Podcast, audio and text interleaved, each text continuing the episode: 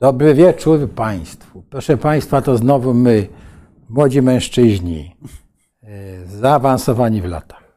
Tak, jak wy powiedziałem. Tak, da, da, I proszę dobry wieczór. Państwa, I proszę Państwa, no, mówimy bardzo poważnym tonem dzisiaj, bo e, mimo tego, że dookoła mamy trochę kabaretowe sytuacje chyba.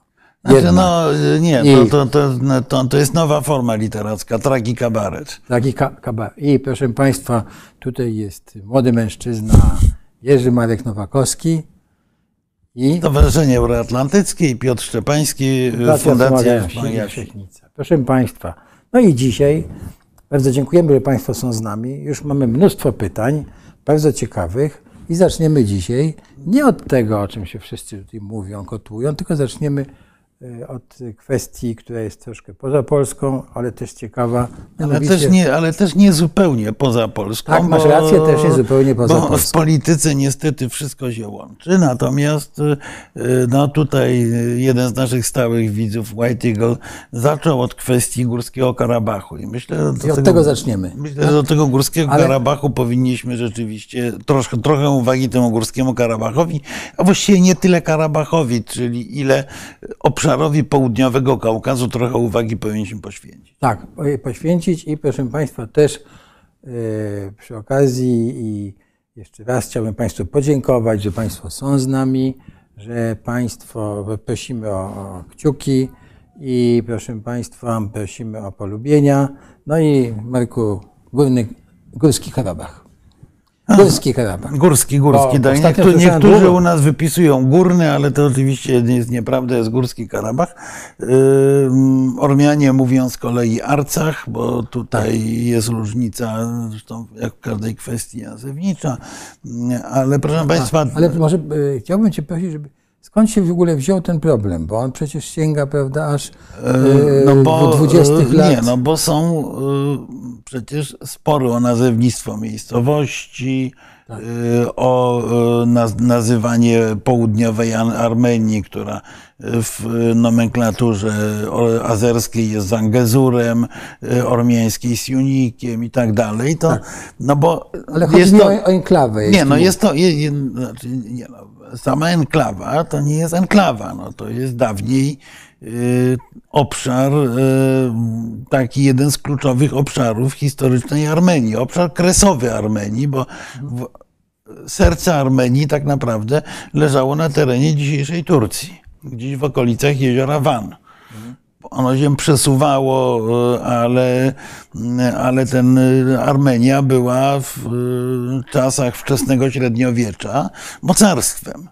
Mocarstwem w skali globalnej, krajem, który rozciągał się od mniej więcej dzisiejszego Damaszku przez. y, Damaszku? tak.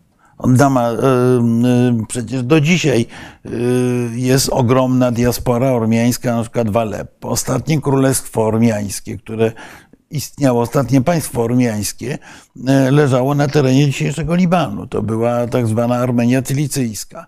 Y, y, Ta, która zresztą y, podpisywała z Polską umowę o wysłaniu pierwszego ormiańskiego biskupa za czasów Kazimierza Wielkiego.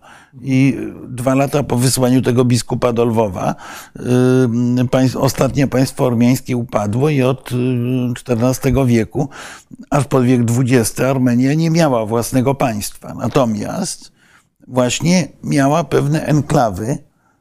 Tych enklawów był Arcach czy, czy też Górski Karabach, gdzie y, istniał y, pod władzą muzułmańskich y, Persów, istniał ormiański samorząd, istniała ormiańska szlachta, cały, tam, tam przez pewien czas funkcjonowało również centrum religijne ormiańskiego, ormiańskiej odmiany chrześcijaństwa i tak. Najkrócej mówiąc, Górski Karabach to był jedyny obszar na świecie, z, których nikt, nigdy, z którego nikt nigdy Ormian nie wygnał. No ale w miarę rozwoju społeczności muzułmańskich w otoczeniu ten Karabach stał się enklawą otoczoną przez y, Azerów i Persów głównie. Nie. Enklawą, bardzo nieodległą, bo to jest, pamiętajmy, że tam są bardzo małe odległości. To mówimy o świecie sąsiadujących ze sobą górskich dolin, tak naprawdę, na, na, na, na stokach Kaukazu i Małego Kaukazu. Y, y, tuż obok była ta Armenia, która jest od 1918 roku, ma uprawnienia państwowe. Ona jest niepodległa tak naprawdę od lat 90. dopiero, no bo wcześniej była sowiecką Armenią, no ale była. Była jako, jako podmiot polityczny formalnie. I tę Armenię od tego Górskiego Karabachu dzieli odcinek 30 paru kilometrów drogi. E, Górski Karabach został decyzją Stalina włączony do Azerbejdżanu jako obszar autonomiczny w składzie Sowieckiej Republiki y, Azerbejdżanu, okręg autonomiczny. To był sowiecki stary pomysł, wtedy nowy. W tej chwili patrzymy na to z perspektywy stary, tworzenia właśnie przeróżnych enklaw, autonomii, budowania konfliktów pomiędzy poszczególnymi narodami. I y, Karabach miał być jednym z takich y, Y, punktów konfliktowych pomiędzy Armenią a Azerbejdżanem, gwarantujących, że czy to Ormianie, czy to Azerowie będą musieli grzecznie iść do Moskwy, do, mm, do władz wtedy partyjnych, potem władz rosyjskich, o to, żeby pełniła rolę rozjemcy. Takim obszarem jest y, Abchazja w Gruzji, takim obszarem jest Naddniestrze. Y, jak patrzymy na geografię polityczną świata postsowieckiego, to widzimy, że tych takich y, zatrutych jabłek porozrzucano po prawie całe, są porozrzucane po prawie całym terytorium byłego Związku Sowieckiego. No i ten Karabach dla Ormian był cały czas takim taką drzazgą pod paznokciem. Nawet władze komunistyczne, partia komunistyczna Armenii regularnie zwracała się do y, Centralnego Komitetu w Moskwie o to, żeby zmienić status tego Karabachu, żeby on stał się częścią Armenii, zwłaszcza, że y, tutaj y, był precedens, bo z kolei Armenia jest otoczona przez Azerbejdżan, bo na zachodniej, południowo-zachodniej granicy Armenii mamy enklawę Nachiczewania. Nachiczewania zamieszkałego przez Azerów, y, który nie ma bezpośredniej łączności terytorialnej z y, y, Azerbejdżanem. No I jest to jeden z powodów zresztą całej tej awantury, która w tej chwili się toczy. W każdym razie od czasów Gorbaczowa w Armenii nieustannie narastał, wzmacniał się ruch nazywany komitetem, komitetem karabachskim, ruch, który y, no w gruncie rzeczy stał się takim motorem walki o niepodległość.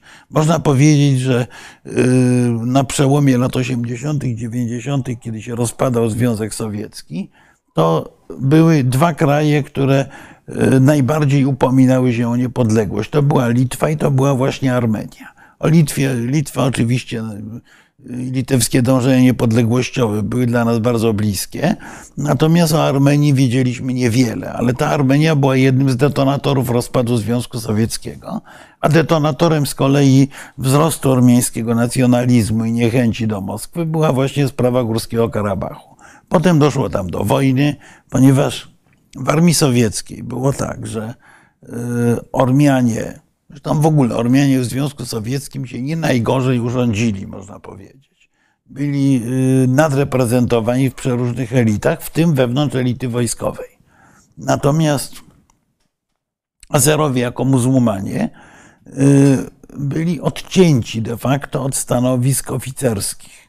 Więc wobec tego, gdy kiedy w początku lat 90. doszło do zbrojnego konfliktu, czy też powstania Ormian w Górskim Karabachu, no to Ormianie mieli kadry wojskowe, mieli zapewnione, nie wsparcie, ale życzliwą neutralność e, armii sowieckiej, czy wtedy teoretycznie rosyjskiej dość łatwo zdobyli ten Karabach, zdobyli sporą część terytoriów wokół Karabachu.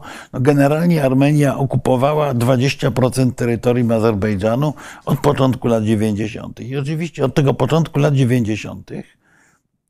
i dla Ormian, i dla Azerów sprawa Karabachu była właściwie jedyną kwestią, którą oni poruszali na arenie międzynarodowej. Powstało kilka ciał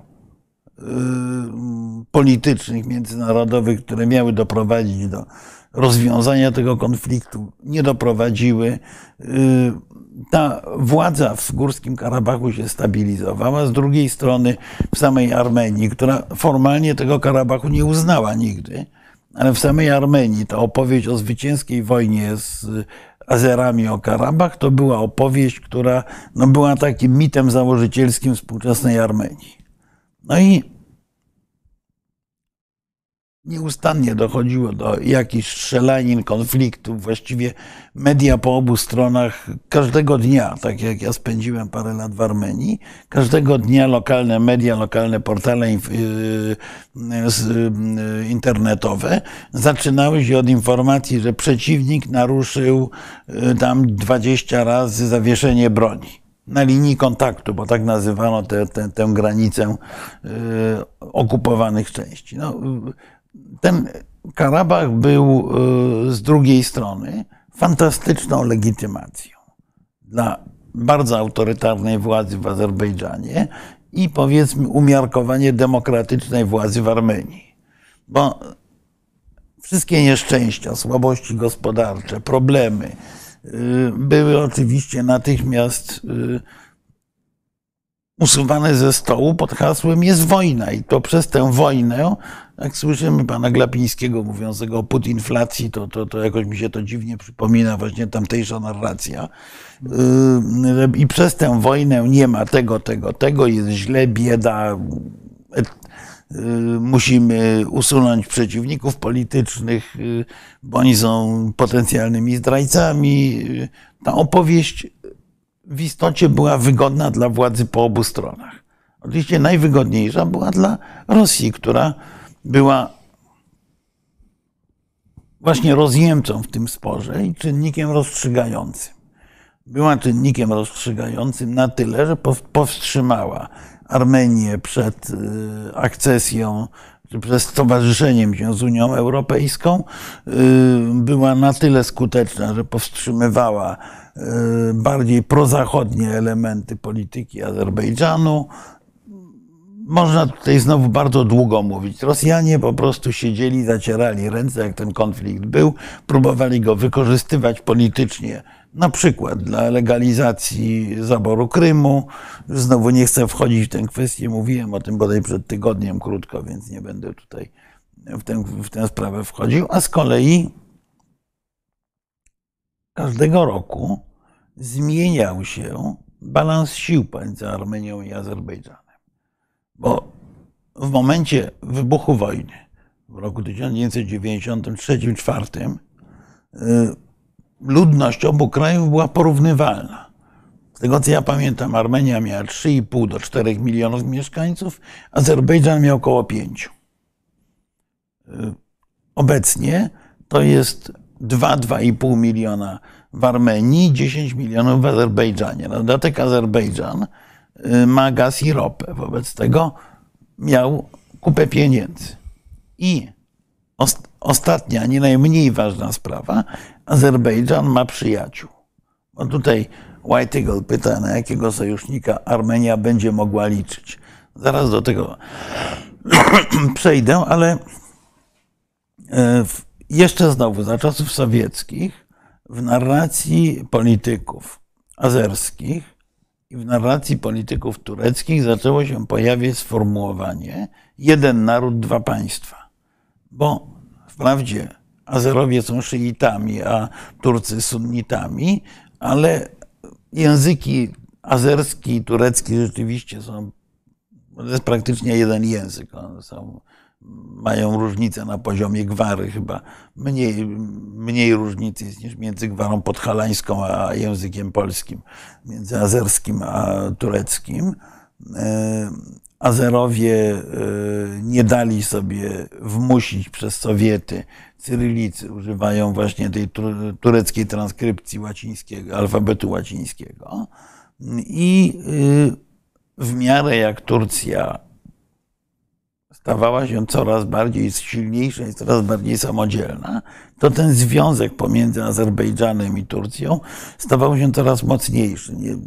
Azerbejdżan również y, ze względu na to, że pieniądze z ropy i gazu w ogromnej części zasilały po prostu kasę y, najpierw Gejdara Alijewa, potem jego syna Ilhama, który odziedziczył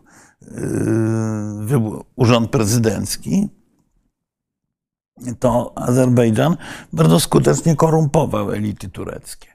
Zresztą nie tylko tureckie, bo, bo, bo określenie kawiorowa dyplomacja, jako że kawior z Morza Czarnego też był jednym, z Kaspijskiego też był jednym z yy, narzędzi tego, tej korupcji uprawianej przez Azerów. Yy, Azerowie mieli potężne możliwości korupcyjne, w Turcji zwłaszcza, z których korzystali balans sił się zmieniał. Azerbejdżan kupował broń w Turcji, kupował broń w Izraelu, kupował broń w Rosji. Armenia z kolei była wyłącznie uzależniona od dostaw rosyjskich e, robionych na kredyt. Ten kredyt e, sprawiał, że Armenia coraz bardziej się gospodarczo uzależniała od Rosji, a de facto była od pewnego momentu kompletnie uzależniona w dziedzinie bezpieczeństwa. I dlatego u nas bardzo często się mówi, że Armenia była sojusznikiem czy wręcz satelitą rosyjskim. Y, moja pamięć jest trochę inna. Ormianie się miotali, Ormianie szukali takiego slalomu pomiędzy naciskiem rosyjskim a chęcią y, bliskich związków z Zachodem, bo znowu pamiętajmy, że Armenia, ponieważ była ofiarą ludobójstwa w początku XX wieku, ma ogromną diasporę wpływową w Rosji, we Francji, w Stanach Zjednoczonych. Ta diaspora ormiańska, również w Polsce, choć nie tak wpływową, nie tak dużą, e, ta diaspora ormiańska, która wyrosła z ruchu oporu przeciwko Turcji, która żyła pamięcią o ludobójstwie Ormian dokonanym przez Turków, e, bardzo wspierała taką cudzysłowie imperialną politykę odrodzonej Armenii. E, z, kolei Azerbejdżan no właśnie prowadził tę kawiorową dyplomację, kupując sobie jakąś część elit europejskich i tureckich. E, a jednocześnie, a może przede wszystkim, Azerbejdżan się zbroił. Dochodziło do teraz ostrzejszych starć zbrojnych i w końcu przy logistycznym wsparciu Turcji. To jest ważne, bo Turcy tak naprawdę chyba układali plany wojenne Azerbejdżanu. W roku 2020 Azerbejdżan e, pokonał Armenię w 44-dniowej wojnie i odzyskał dużą część terytoriów e, Górskiego Karabachu, a właściwie dokładniej te terytoria, które stanowiły, jak to Ormianie mówili, strefę bezpieczeństwa, czyli były, były terytoriami azerskimi okupowanymi przez Ormian. Bo warto pamiętać, że e, z tych terenów e, wojna toczyła się o Górski Karabach, który miał jakieś tam 100 tysięcy mieszkańców mniej więcej, wielkość dwóch polskich powiatów terytorialną, y, bardzo nieduży, nieduży teren, bardziej właśnie obecny w, y, jako symbol pewien w myśleniu politycznym i Ormian i Azerów. Ale Armenia zajęła obszar, z którego musiało uciec ponad 600 tysięcy ludności azerskiej która oczywiście z kolei y, osiedlona w obozach y, uchodźców wokół Baku y, była najmocniejszym czynnikiem zaostrzającym politykę Azerbejdżanu skierowaną wobec Armenii. Z samej Armenii również wyjechało co najmniej 200 tysięcy, jak nie więcej, Azerów, którzy byli największą mniejszością narodową na terenie, na terenie Armenii. I można by się posiłkować y, y, słowami Sienkiewicza z trylogii Nienowicz wrosła, wzrosła w serce i zatruła krew pobratymczą, bo mhm. oni, mimo że były rzezie Ormian, były kontrrzezie y, w historii, to te narody żyły w sumie bardzo blisko siebie. No, byli sąsiadami takimi typowymi. Na tym południowym Kaukazie cały czas mówimy o obszarach, stosunkowo niewielkich terytorialnie. Azerbejdżan i Armenia razem to jest dużo mniej niż terytorium Polski. Yy, wszędzie jest blisko. Więc to jest taki typowy konflikt sąsiedzki, który jest zwykle bardzo krwawy i bardzo, i bardzo pełen nienawiści. Natomiast po tej wojnie 44-dniowej Armenia musiała zgodzić się na dość upokarzający pokój, którego elementem było to, że enklawa Górskiego Karabachu będzie się znajdowała pod opieką stacjonujących tam sił pokojowych rosyjskich. I że jej status czy uprawnienia ludności status czy uprawnienia ludności ormiańskiej będą elementem ustaleń w przyszłości, a z kolei jednym z elementów porozumienia miało być to, że obie strony gwarantują sobie swobodną komunikację Azerbejdżanu z Nachiczewaniem i Armenii z obszarem Górskiego Karabachu. Naturalnie z tego porozumienia pokojowego wiele nie zostało, no ale z drugiej strony obie strony, i Armenia, i Azerbejdżan, prowadziły negocjacje, które wciąż są dalece niedokończone. Azerbejdżan i, i wybuchła wojna, czy Rosja napadła na Ukrainę. Po napaści rosyjskiej na Ukrainę, a zwłaszcza po pierwszych klęskach Rosjan, sytuacja zasadniczo się zmieniła, ponieważ Rosja nie posiada wystarczających narzędzi, jak to się ładnie mówi, projekcji siły, żeby doprowadzić, żeby zmusić Azerbejdżan i Armenię, ale tak naprawdę Azerbejdżan do y, respektowania ustaleń pokojowych. I co więcej, Rosja zaczęła mieć interesy interes w tym, żeby mieć jak najbliższe, jak najlepsze relacje z Turcją Erdogana. Rosjanie już wcześniej bardzo wiele w tę Turcję inwestowali i w 2020 roku prawda jest taka, że e, Alijew by nie zaatakował, gdyby nie miał e,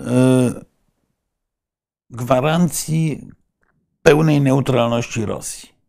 On musiał od Rosjan otrzymać tak naprawdę zgodę na małą zwycięską wojenkę.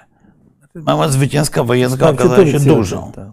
tak, y, bo ewidentnie tak, y, e, ewidentnie tak było, że y, Azerowie konsultowali się z Rosjanami wielokrotnie przed atakiem, czyli musieli usłyszeć, że Rosja nie będzie interweniować i mogą sobie pozwolić na odbicie E, dużej części terytorium. A w tej chwili Rosja, nawet gdyby chciała interweniować, a nie chce, to nie może, bo nie ma na to sił, bo nawet część tych żołnierzy, którzy byli tymi e, siłami pokojowymi w Karabachu, musieli przerzucić na front ukraiński, bo, bo, no bo, bo to jest rosyjski priorytet. I w wypadku Ukrainy warto pamiętać, że Azerbejdżan od początku e, bardzo wyraźnie mówi, że jest przeciwny rosyjskiej agresji, że nie uznaje aneksji terytoriów ukraińskich żadnych i że y, i, na różne sposoby Ukrainę stara się wspierać. Z kolei z Armenią no, było zupełnie inaczej.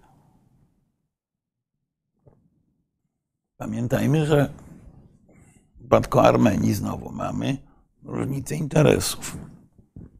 Armenii y, zabór Krymu przez Rosję był takim politycznym e, precedensem, który mógł Ormianom teoretycznie, bo tak im się wydawało niestety, bo, bo, bo Ormianie w ogóle ma, mają takie myślenie polityczne dużo, ba, bardzo życzeniowe i bardzo romantyczne. Wydawało się, że ten zabór Krymu stworzy precedens, który pozwoli na przymknięcie oka na Górski Karabach. W rzeczywistości oczywiście było dokładnie odwrotnie. To był gwóźdź do trumny. Bo rzeczywiście, gdyby uznano aneksję Karabachu przez Armenię, no to nie było powodów, żeby nie uznać aneksji Krymu przez Rosję. Więc świat zachodni po 2014 roku patrzył na kwestię Karabachu dużo mniej życzliwie niż wcześniej. Ale z drugiej strony, no, cały czas jest ten problem, że Karabach jest zwarcie zamieszkały właściwie wyłącznie w tej chwili przez Ormian. A historycznie był zamieszkały w 80 paru procentach przez Ormian. I w tej chwili Azerbejdżan, korzystając ze słabości Rosji, korzystając z tego, że Rosjanom bardzo zależy na Turcji, a dlaczego jej zależy na Turcji, to zaraz za moment powiemy, zaatakował ponownie, doprowadził do sytuacji rozbrojenia sił samoobrony Karabachu, czyli armii ormiańsko-karabachskiej tak naprawdę, bo tam służyło bardzo wielu Ormian z Armenii, taka jest, taka jest prawda, czyli pozbawił de facto Karabachu możliwości oporu wojskowego. No i najprawdopodobniej za chwilę dojdzie do pełnej aneksji. A oczywiście Azerowie starają się doprowadzić do tego, żeby tam nastąpiła czystka etniczna, czyli żeby Ormianie uciekli z Karabachu i żeby był święty spokój no, z punktu widzenia azerskiego. W tej chwili i drogi prowadzące w kierunku Armenii, i lotniska, i lotnisko w Stepanakercie są po prostu y, wypełnione tysiącami ludzi, którzy chcą uciekać do Armenii.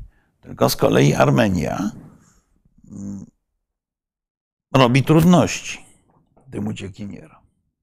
No bo w momencie, kiedy oni wyjedą z Karabachu, no to Koniec.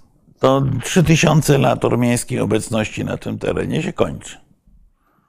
Y, Może to zresztą doprowadzić do y, dewastacji również dóbr kultury, bo przecież na Kaukazie y, wszyscy uczestnicy gry politycznej skutecznie burzą różne ślady kulturowej obecności.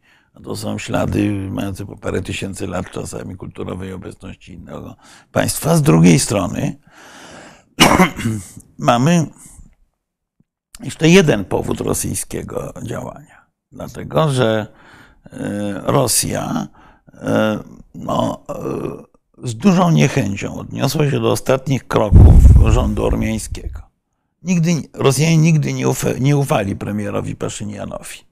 On bo rzeczywiście wyrósł z opozycji, z opozycji właśnie antyrosyjskiej w Armenii.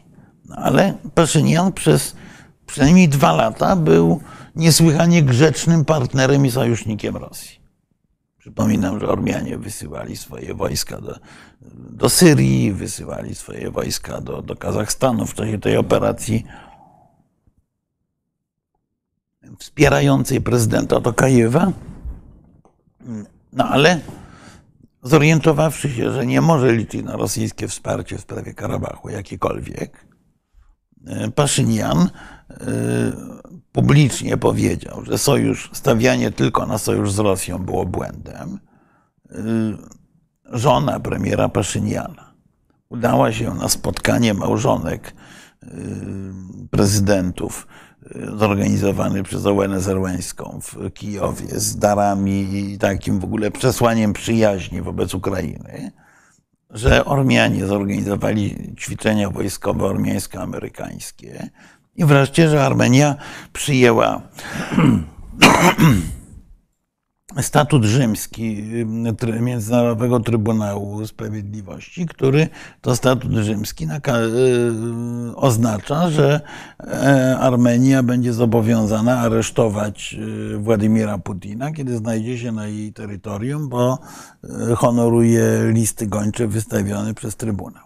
No i to doprowadziło Rosjan do wściekłości. Prawdopodobnie doprowadziło to do tego, że Rosja uznała, że no trudno, Sprawa Karabachu jest tak czy inaczej praktycznie przegrana. Jeszcze będzie można coś pokuglować, ale to już później.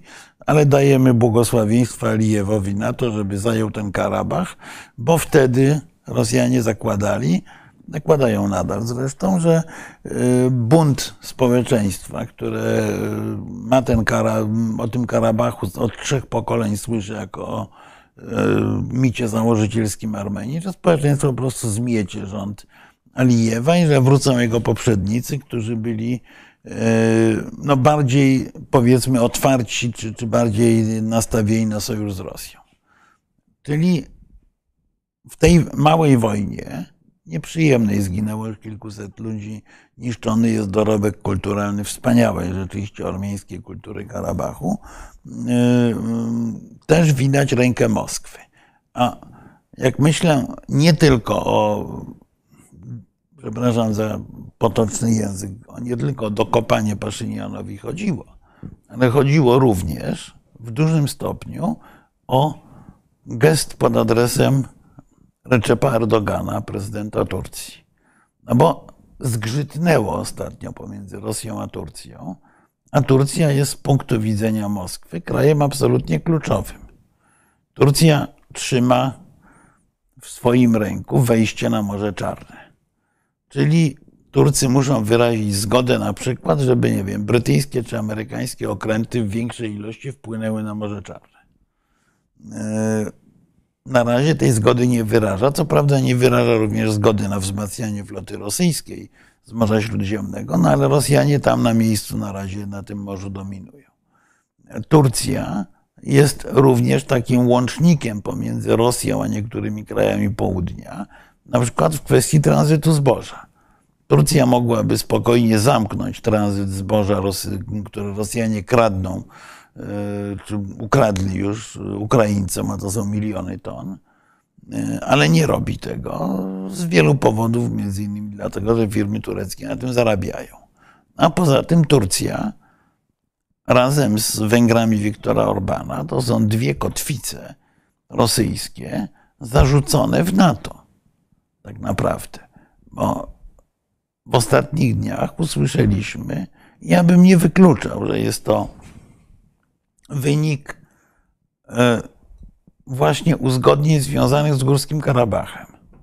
Usłyszeliśmy, że hmm, no, nie jest pewne, czy parlament turecki ratyfikuje członkostwo e, Szwecji w NATO.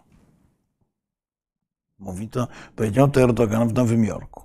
No bo przecież taka wolność panuje, że w Turcji, że, że Erdogan nie ma wpływu, nie, broń Boże, na parlament. No on by chciał, ale parlament jest całkowicie niezależny. Prawda? Bo on, on obiecywał, że sprawa zostanie zakończona. Więc mamy bardzo niepokojący sygnał, bo jeszcze Erdogan dodał, że y, jeżeli parlament w Ankarze nie ratyfikuje członkostwa Turcji, no, y, Szwecji, no sprawa jest zakończona, nie, nie będzie o czym mówić. Y, jakoś tak dziwnie y, najbardziej prorosyjski członek Unii Europejskiej z kolei, Viktor Orban, dokładnie w tym samym czasie poinformował, że no, sprawa członkostwa Turcji nie będzie rozpatrywana na pierwszej sesji parlamentu węgierskiego po wakacjach, co, do czego również na szczycie w Wilnie się y, pre, premier Węgier zobowiązywał. Czyli Rosja w tej chwili gra na osłabienie swoistości NATO, na wyłuskanie Turcji z NATO, na co gra od dawna, i na podzielenie Y, sojuszników w kwestii tak fundamentalnej jak y, członkostwo no, ważnego i silnego państwa y, w sojuszu, co zasadniczo było obiektem pewnego konsensusu politycznego, potwierdzonego formalnie, nieformalnie, ale, ale deklaracjami szczytu w Wilnie. I jest wysoce prawdopodobne, że ormiańskimi głowami ormiańskimi terytoriami, ormiańskimi interesami, y, Moskwa płaci za y, życzliwość turecką, y, a częściowo węgierską, bo Węgry tu idą trochę w ślad za Turcją w sprawie, w sprawie natowskiej. No i teraz jakie są konsekwencje tej, takiej postawy? Po pierwsze, zajęcie Górskiego Karabachu toczą się tam cały czas walki, według informacji, które ja mam od ludzi, którzy tam mieszkają, dosłownie z dnia dzisiejszego, że to nie jest tak, że Karabach całkowicie skapitulował. Cały, cały czas toczą się walki. I oczywiście taki obszar znakomicie pozwala na prowadzenie wojny partyzanckiej, dlatego Azerowie chcą wyrzucić wszystkich Ormian, żeby nie mieli zaplecza do wojny partyzanckiej. A z drugiej strony, e, Armenia jako państwo e, nie może pomóc realnie Karabachowi.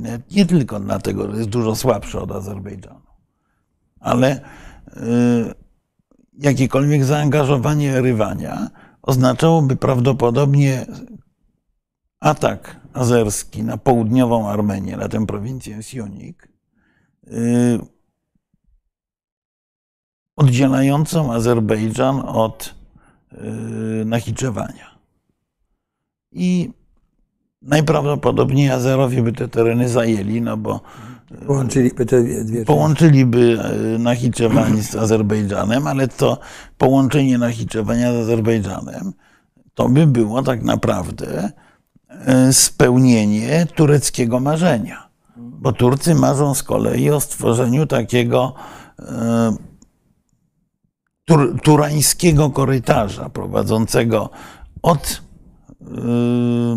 od Europy przez Azję Mniejszą, przez Kaukaz Południowy, Morze Kaspijskie, aż do, aż do Chin tak naprawdę. Ludność, tam jest wszędzie, mieszka Kazachowie, Uzbecy, to jest też ludność turecka, tureckie, pochodzenia tureckiego. I stworzenie takiego wymarzonego przez Turków imperium turańskiego. Przynajmniej tak mi się to, to z kolei wydaje. I to na, na drodze do połączenia tych ziem Stoi, ta, stoi ten pasek. maleńki pasek Armenii. no, trudno by było nie wykorzystać takiej sytuacji. No tak, tylko że tu mamy jeszcze innych graczy. I tu padło to pytanie o to, kto, kto może być sojusznikiem czy gwarantem bezpieczeństwa Armenii. Więc na pewno, na pewno angażuje się w to Iran. Bo Irańczycy już powiedzieli, że Iran nie zgodzi się na żadne przesunięcia natury geopolitycznej na południowym Kaukazie.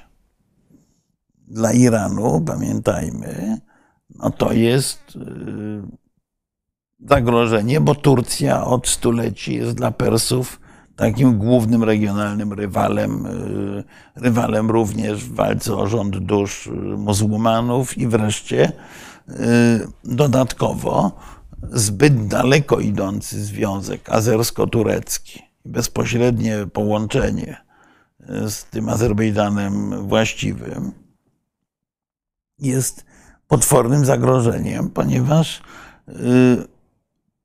Azerowie, tak jak mówiłem, są szyitami, a poza tym, o czym mało kto pamięta, większość Azerów mieszka na terytorium Iranu. W Azerbejdżanie masz 10 milionów Azerów, a w Iranie masz ponad 20 milionów Azerów, łącznie z tym, że najwyższy przywódca religijny jest też z pochodzenia Azerem. Więc zbytni rozrost turecko-azerskich związków, czy zbytnie pogłębienie, oznacza dla Iranu niebezpieczeństwo również z punktu widzenia stabilności wewnętrznej Republiki Islamskiej. Więc Iran rzeczywiście jest potencjalnym sojusznikiem Armenii, co więcej, jest chyba jedynym realnym sojusznikiem Armenii w tej chwili. Drugim sojusznikiem Armenii, już nie tak oczywistym, to są Indie. Indusi w dniu, kiedy nastąpił ten ostatni atak Azerbejdżanu na Górski Karabach, New Delhi poinformowało, że właśnie ustanawia w swojej ambasadzie w Erywaniu ataszat wojskowy. Wcześniej Indie podpisały umowę z Armenią o dostawach broni.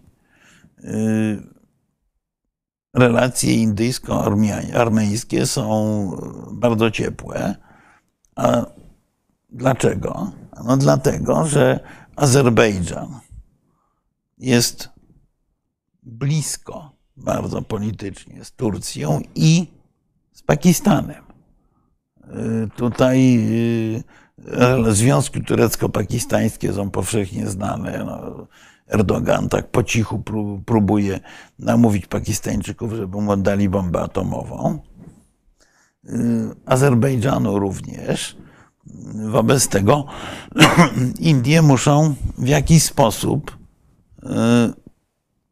kontrolować ten obszar y, przyjaciół ich nieprzyjaciela. No i Armenia jest do tego znakomitym, znakomitą okazją. Zresztą polityka indyjska się w ogóle w ostatnich latach bardzo zdynamizowała. Wręcz w ostatnim roku się bardzo zdynamizowała. Indie są obecne w Afryce, Indie są obecne dużo bardziej na obszarze Oceanu Indyjskiego, właśnie w Armenii. Więc to jest potencjalnych dwóch przyjaciół, ale ci przyjaciele nie obronią Armenii. Tak naprawdę znowu klucz leży w Waszyngtonie. Czy Stany Zjednoczone będą gotowe powstrzymać y, Iran? Na razie z Waszyngtonu i z Paryża padają deklaracje y, wzywające Azer Azerbejdżan do poszanowania praw ludności ormiańskiej w Górskim Karabachu. Czy to zadziała? Zobaczymy. Natomiast y, rzeczywiście y, dopiero skoordynowana akcja międzynarodowa może Armenię uratować, bo Ormianie są w sytuacji fatalnej. Ale są w sytuacji fatalnej w ogromnym stopniu w wyniku prowadzonej przez siebie przez lata bardzo nierozsądnej polityki. Bo oni dostali zawrotu głowy od sukcesów. Znowu ja, ja bym y, y, bardzo namawiał naszych polityków do przestudiowania przypadku Armenii. Bo Ormianie byli głęboko przekonani, że już właściwie oni już wygrali. Że y, Azerowie nigdy w życiu nie pokonają armii wspaniałej ormiańskiej, no, która się rozsypała po, po, po kilku uderzeniach armii azerskiej w 2020 roku. Y, y, liczyli na swojego żelaznego sojusznika, czyli Rosję. Też przeliczyli się. Y, więc i jednocześnie wtedy, kiedy można się było dogadać z, Iran, z Azerbejdżanem, można się było dogadać wtedy, kiedy miało się mocniejszą pozycję, czyli właśnie na początku. No to pierwszy prezydent y, y, Armenii, y, Lewon Petrosjan, stracił władzę głównie dlatego, że chciał wprowadzić w życie plan pokojowy dla Karabachu. Plan pokojowy, który wtedy najprawdopodobniej oddałby Karabach w ręce Armenii, natomiast te wszystkie tereny okupowane przez Ormian, zwróciłby Azerbejdżanowi. No ale dlaczego on dawać coś, co się ma, prawda? Tak sobie pomyśleli. Yy, pomyślała część polityków ormiańskich i yy, ten Petrosjan stracił władzę na 20 lat. Władzę w yy, Erywaniu objęli politycy pochodzący wprost z Karabachu. I prezydent Koczarian i prezydent Ser Sarkisian, to byli ludzie, którzy wywodzili się z Karabachu, z tej armii powstańczej Górskiego Karabachu i byli bardziej, bardziej byli związani z Karabachem niż, niż, niż tą właściwą Armenią. Więc, to oni doprowadzili do tej sytuacji? No i, on, no i efekt był taki, że oczywiście ich legitymacją władzy było to, że oni bronią Karabachu, prawda? Yy, więc nie można się było cofnąć na krok. Tak. Nie można było niczego oddać. Zresztą. Yy, żadne plany pokojowe, nic. Żadne plany pokojowe były blokowane tak samo przez nich, jak yy, od pewnego momentu również przez Alijewa. Tak jak mówię, dla obu stron przez długi czas to była wygodna sytuacja. Tak, tylko, że jedna strona się przygotowywała do wojny i tak dalej. Znaczy, druga nie. strona się też przygotowywała, tylko nie miała możliwości. Tak. Bo no, była po prostu słabsza gospodarczo, bo y, po y, wojnie Turcja ogłosiła blokadę Armenii. Mhm. Czyli nie wiem, czy Państwo macie mapę w głowie. Czyli Armenia była właściwie w całości otoczona przez śmiertelnych wrogów. Turcję i Azerbejdżan. No to właściwie dziwne, że ten kraj miała przetrwał. Dwa przejścia graniczne przez góry wysokie do, do Gruzji i jedno na samym południu na wąziuteńkim odcinku granicy, które ma 30 kilometrów do Iranu. Ale do każdego z tych przejść granicznych trzeba jechać marnymi drogami przez przełęcze leżące na wysokości rysów. Więc y, jakikolwiek eksport czegokolwiek z Armenii na przykład był praktycznie niemożliwy. Bo Armenia ma wspaniałe, oczywiście wspaniałe, niesłychanie cenne y, kamienie budowlane. Wspaniałe złoża kamienia budowlanego. Tylko eksportować. No ale jak? No dobrze, taka będzie przyszłość Armenii, słuchaj, bo w tej chwili wygląd jest tak, że kraj jest Znaczy- przedzielony, ma po dwóch stronach y, No ma cały czas wrogów. wrogów i właściwie ze wszystkich stron ma wrogów, oprócz tam malutkiej. Tak, granicy z Iranem. No, no, z Gruzją ma powiedzmy poprawne relacje, No no, tak, ale tak. Gruzini, dla Gruzinów jest wybór jest oczywisty. Gruzini yy, dostają ropę i gaz z Azerbejdżanu, Tak. a inwestycje z Turcji. Więc y, nawet jakby kochali Ormian, a nie kochają, bo mają też różne historyczne zaszłości, no to, to, to z tej miłości niewiele może wynikać. Interesy wiążą Ormian tylko z Iranem. Dodatkowo. Co będzie z tym krajem, jak sądzisz w takim razie? Znaczy, ja już przed wieloma laty, w rozmowie jeszcze z prezydentem Armenii, mówiłem, że w mojej ocenie Armenia ma trzy drogi. Albo może być nową Szwajcarią, ale wtedy musi zrezygnować z Karabachu. Tak. Tylko jest, po wojnie jest to dużo trudniejsze, bo gdyby zrezygnowała z Karabachu dobrowolnie, to by mogła zrezygnować w zamian za jakieś gwarancje praw ludności ormiańskiej. A w tej chwili ta niechęć, nienawiść, strach wzajemny jest taki, że jest to bardzo mało prawdopodobne. No w każdym razie e, zrezygnować z Karabachu, otworzyć granicę z Turcją, stać się taką centralą bankową, e, z którą wszyscy i Gruzini, i Rosjanie, i Irańczycy, i Turcy mogą rozmawiać.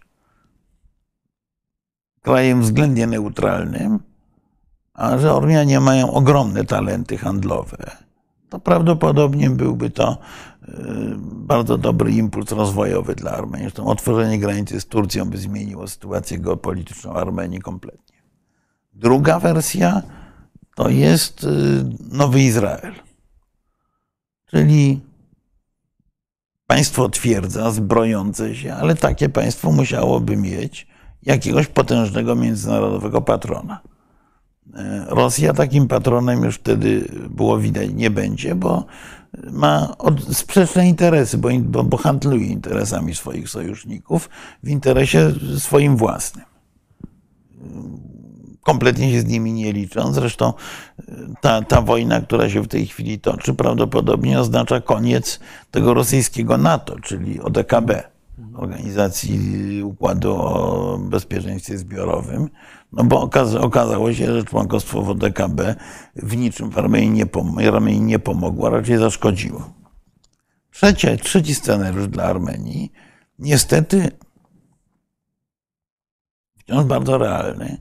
No bo żeby być Izraelem, trzeba y, zacisnąć zęby i przez lata rozwijać nowoczesną gospodarkę, budować armię, korzystać w możliwie największym stopniu ze wsparcia diaspory i zbudować państwo na tyle silne, że nikt się nie odważy go zaatakować, a wręcz przeciwnie, ono może zaatakować innych. To jest, to, to, to, to, to jest jakaś ścieżka dla, dla Armenii, ale bardzo trudna i, i wymagająca niesłychanie zręcznej i otwartej dyplomacji. No i możliwość trzecia, jak mówiłem, że Armenia stanie się nową Osetią Południową czy Abchazją, czyli biedną, prowincjonalną półkolonią Rosji, y, którą Rosjanie będą handlowali tak, jak będą chcieli. No niestety, y, nie, niestety wygląda na to, że w tej chwili jesteśmy najbliżej tego trzeciego scenariusza, ale, ale to też zależy od rozwoju sytuacji wewnętrznej w Armenii. Jeżeli y, na miejsce premiera Paszyniana, który popełnił nieprawdopodobną ilość błędów, przyjdą ludzie, którzy postawią na Rosję, no to będziemy mieli scenariusz Abchazji bis. Jeżeli czy Paszynian, czy ktoś inny z ludzi, którzy są zorientowani na Zachód, yy, utrzyma się przy władzy, no to możemy liczyć na realizację scenariusza raczej szwajcarskiego niż izraelskiego, bo nie wydaje się, żeby y, ktokolwiek y, był w stanie militarnie Armenię wesprzeć w takim stopniu, żeby mogła realnie przeciwstawić się nie tylko Azerbejdżanowi, ale również Turcji, pamiętajmy. Czyli Ormianie mają właściwie dwa wyjścia. Albo pogodzić się z porażką i postawić na zupełnie inny model rozwojowy, ale to wiąże się także ze zmianą mitów założycielskich państwa ormiańskiego. Bo te mity założycielskie to obok zwycięskiej wojny, drugim mitem założycielskim jest y, kwestia nierozliczonego ludobójstwa Ormian z 1915 roku. Obie te kwestie musiałyby zejść piętro niżej w wewnętrznej narracji ormiańskiej i zostać zastąpione opowieścią o sukcesie. To jest możliwe, ale potwornie trudne. No, wymaga ogromnej pracy. Wymaga ogromnej pracy, wymaga ogromnego zaufania społeczeństwa do ludzi, którzy stoją na czele, na czele rządu. To nie jest proste. Chciałem Cię zapytać, bo tak mówiłeś o 4 milionach w 90 latach Armenii, a teraz jest 2,5 miliona. Dwa z kawałkiem, no bo emigracja. emigrowali oczywiście. Emigrowali oczywiście, że Bo to są, emigrowali. e, Armianie są prze- przedsiębiorczymi ludźmi, prawda? Prze, Nie, no to, bo to, to jest społeczność dobrze wykształcona, o bardzo wysokim średnim IQ. Bo to jest model rozwoju bardzo podobny do modelu społeczności żydowskiej. co, że są ludźmi księgi, że Tak, no to naród księgi, tak, bo ponieważ od przez 800 lat Ormianie nie mieli własnego państwa, byli otoczeni przez wrogie religie. Jeszcze na dodatek, w, w środku muzułmańskiego morza. musieli studiować swoją, żeby dać, y, by To pozostać. musieli opracować sposoby ochrony swojej tożsamości wręcz. Bo tutaj pojawił się w pewnym momencie Tak, tak, pół żartem, pół serio komentarz jednego Wszyscy- z naszych widzów, że mają- mogliby przejść na islam Tak. i dogadać się z Turkami. No, oni przez półtora tysiąca lat tak naprawdę robili wszystko, żeby ochronić tę swoją bardzo specyficzną religię, bo nas wszystkim się wydaje, że Ormianie są katolikami, nie są katolikami oczywiście, nie są prawosławni, to jest y, kościół wschodni, y, kościół głęboko doktrynalnie różniący się od, od kościołów, od, kości- od prawosławnego i zachodniego, bo obaj, dwaj papieże przynajmniej, Jan Paweł II i Benedykt XVI mieli bardzo dobre relacje z Kościołem Ormiańskim i próbowali doprowadzić do jakiegoś porozumienia. No, ale różnica doktrynalna, fundamentalna jest y, na poziomie y, rozumienia istoty Jezusa Chrystusa, czyli samego fundamentu chrześcijaństwa, bo kościoły wschodnie uznają, że Jezus Chrystus był tylko Bogiem. Natomiast y, w katolicyzmie jest, że jest, był Bogiem i człowiekiem jednocześnie. Tak. Wobec tego w credo y, na przykład, które jest ogólnochrześci, ogólnochrześcijańskie, w Armenii y, i nie tylko w Armenii, no w paru innych kościołach syryjskich, koptyjskich, pomija się ten pasus, że yy, i za, za sprawą Ducha Świętego przyjął ciało i stał się człowiekiem. Otóż nie mówi się tego, że stał się człowiekiem. Inaczej podawana komunia, mnóstwo, in, mnóstwo drobiazgów, ale ta do, różnica doktrynalna jest fundamentalna i nie można, ba- bardzo trudno jest ją przekroczyć. Yy, Była co prawda zawarta kiedyś Unia y, ormiańsko-katolicka, no, czyli właściwie powstał y, Kościół katolicki obrządku ormiańskiego i jest do tej pory między innymi w Polsce bardzo obecny. Natomiast no, w samej Armenii to jest y, tam 7 chyba procent czy 6% mieszkańców na, na północnym zachodzie. Czyli co, bo e, poświęciły, poświęciłeś na prawie 50 minut na ten wykład. No, spójrzmy wspaniały. właśnie, co powstały jakieś, E, pojawiły się jakieś w związku z tym kwest- pytania. Konkludując, sytuacja Armenii jest tragiczna. Armenia musi dokonać wyboru między Rosją a Zachodem. Armenia musi dokonać wyboru, czy upomina się o Karabach, czy z niego rezygnuje. I sprawa ormiańska jest w istocie elementem większej gry pomiędzy mocarstwami na, na czymś, co można nazwać Środkowym Wschodzie. no, bo możemy jeszcze przewinąć do końca, ale Tak, tak, rozumiem, przewimy do końca, bo to będzie wtedy echo tego, o czym mówiliśmy teraz. mamy dużo pytań o, o e, nie, dużo mamy pytań o jednak o zboże ukraińskie. No nie, to, to, to wcześniej, a na samym końcu oczywiście już są Armenię i Tak. Zoja Olejnik, y, żona, y, czy wdowa po ambasadorze, wspaniałym ambasadorze Ukrainy na, na, na Łotwie, y, pisze bardzo serdecznie pozdrawiam. Mhm. Pozdrawiamy również. Również. Dobrze, słuchaj. To, Tak, tutaj- mhm. Tutaj widzę. Czyli mamy y, wypchnięcie Turcji z NATO z jednoczesnym pojedzeniem się NATO po stronie Armenii i Grecji byłoby Konsolidujące czy korzystne dla NATO? No, rzecz jest w tym- To jest, panie Krzysztofie, to jest bardzo trudne pytanie. Myślę, że na południowym Kaukazie nic nie jest do końca jednoznaczne. Wobec tego, czy rola w regio- Turcji w regionie jest nieoceniona, jest kluczowa rzeczywiście, biorąc pod uwagę zwłaszcza konflikt z Iranem cały czas, być może teraz trochę łagodzony. Ale, y, ale rzeczywiście, no pamiętajmy, pamiętajcie Państwo, że Turcja ma klucze do Morza Czarnego, że Turcja ma klucze tak, tak naprawdę w ręku do dużej części Bliskiego Wschodu, bo stamtąd wypływają Tygrys Eufrat y, i że Turcja jest właśnie bezpośrednim sąsiadem południowego Kaukazu. Tak, no i to jest słuszna uwaga pana Lubomira. Y, Wypnij Turcję z NATO, to zacznie Erdogan Tak. destabilizować.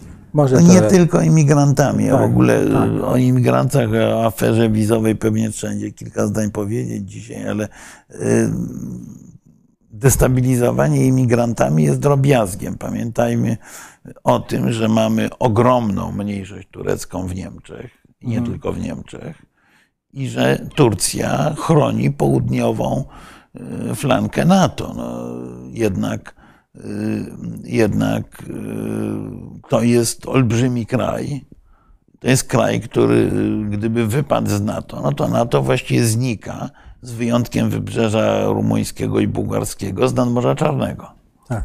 Yy, Więc i, i zaczyna mieć jeszcze więcej kłopotów z Turcją, która pewnie nie tyle zacznie wysyłać y, imigrantów, ile na przykład poszłaby na dużo ostrzejszą konfrontację z Grecją. Yy, NATO by musiało się koncentrować na obronie Grecji przed niedawnym sojusznikiem tak. to, mm, to, to Turcja jest na tyle ważnym krajem, że i Stany Zjednoczone, i Rosja są w stanie wiele poświęcić, żeby utrzymać Turcję w y, swoim kręgu oddziaływania. Słuchaj, tu jest prośba pana Jacka.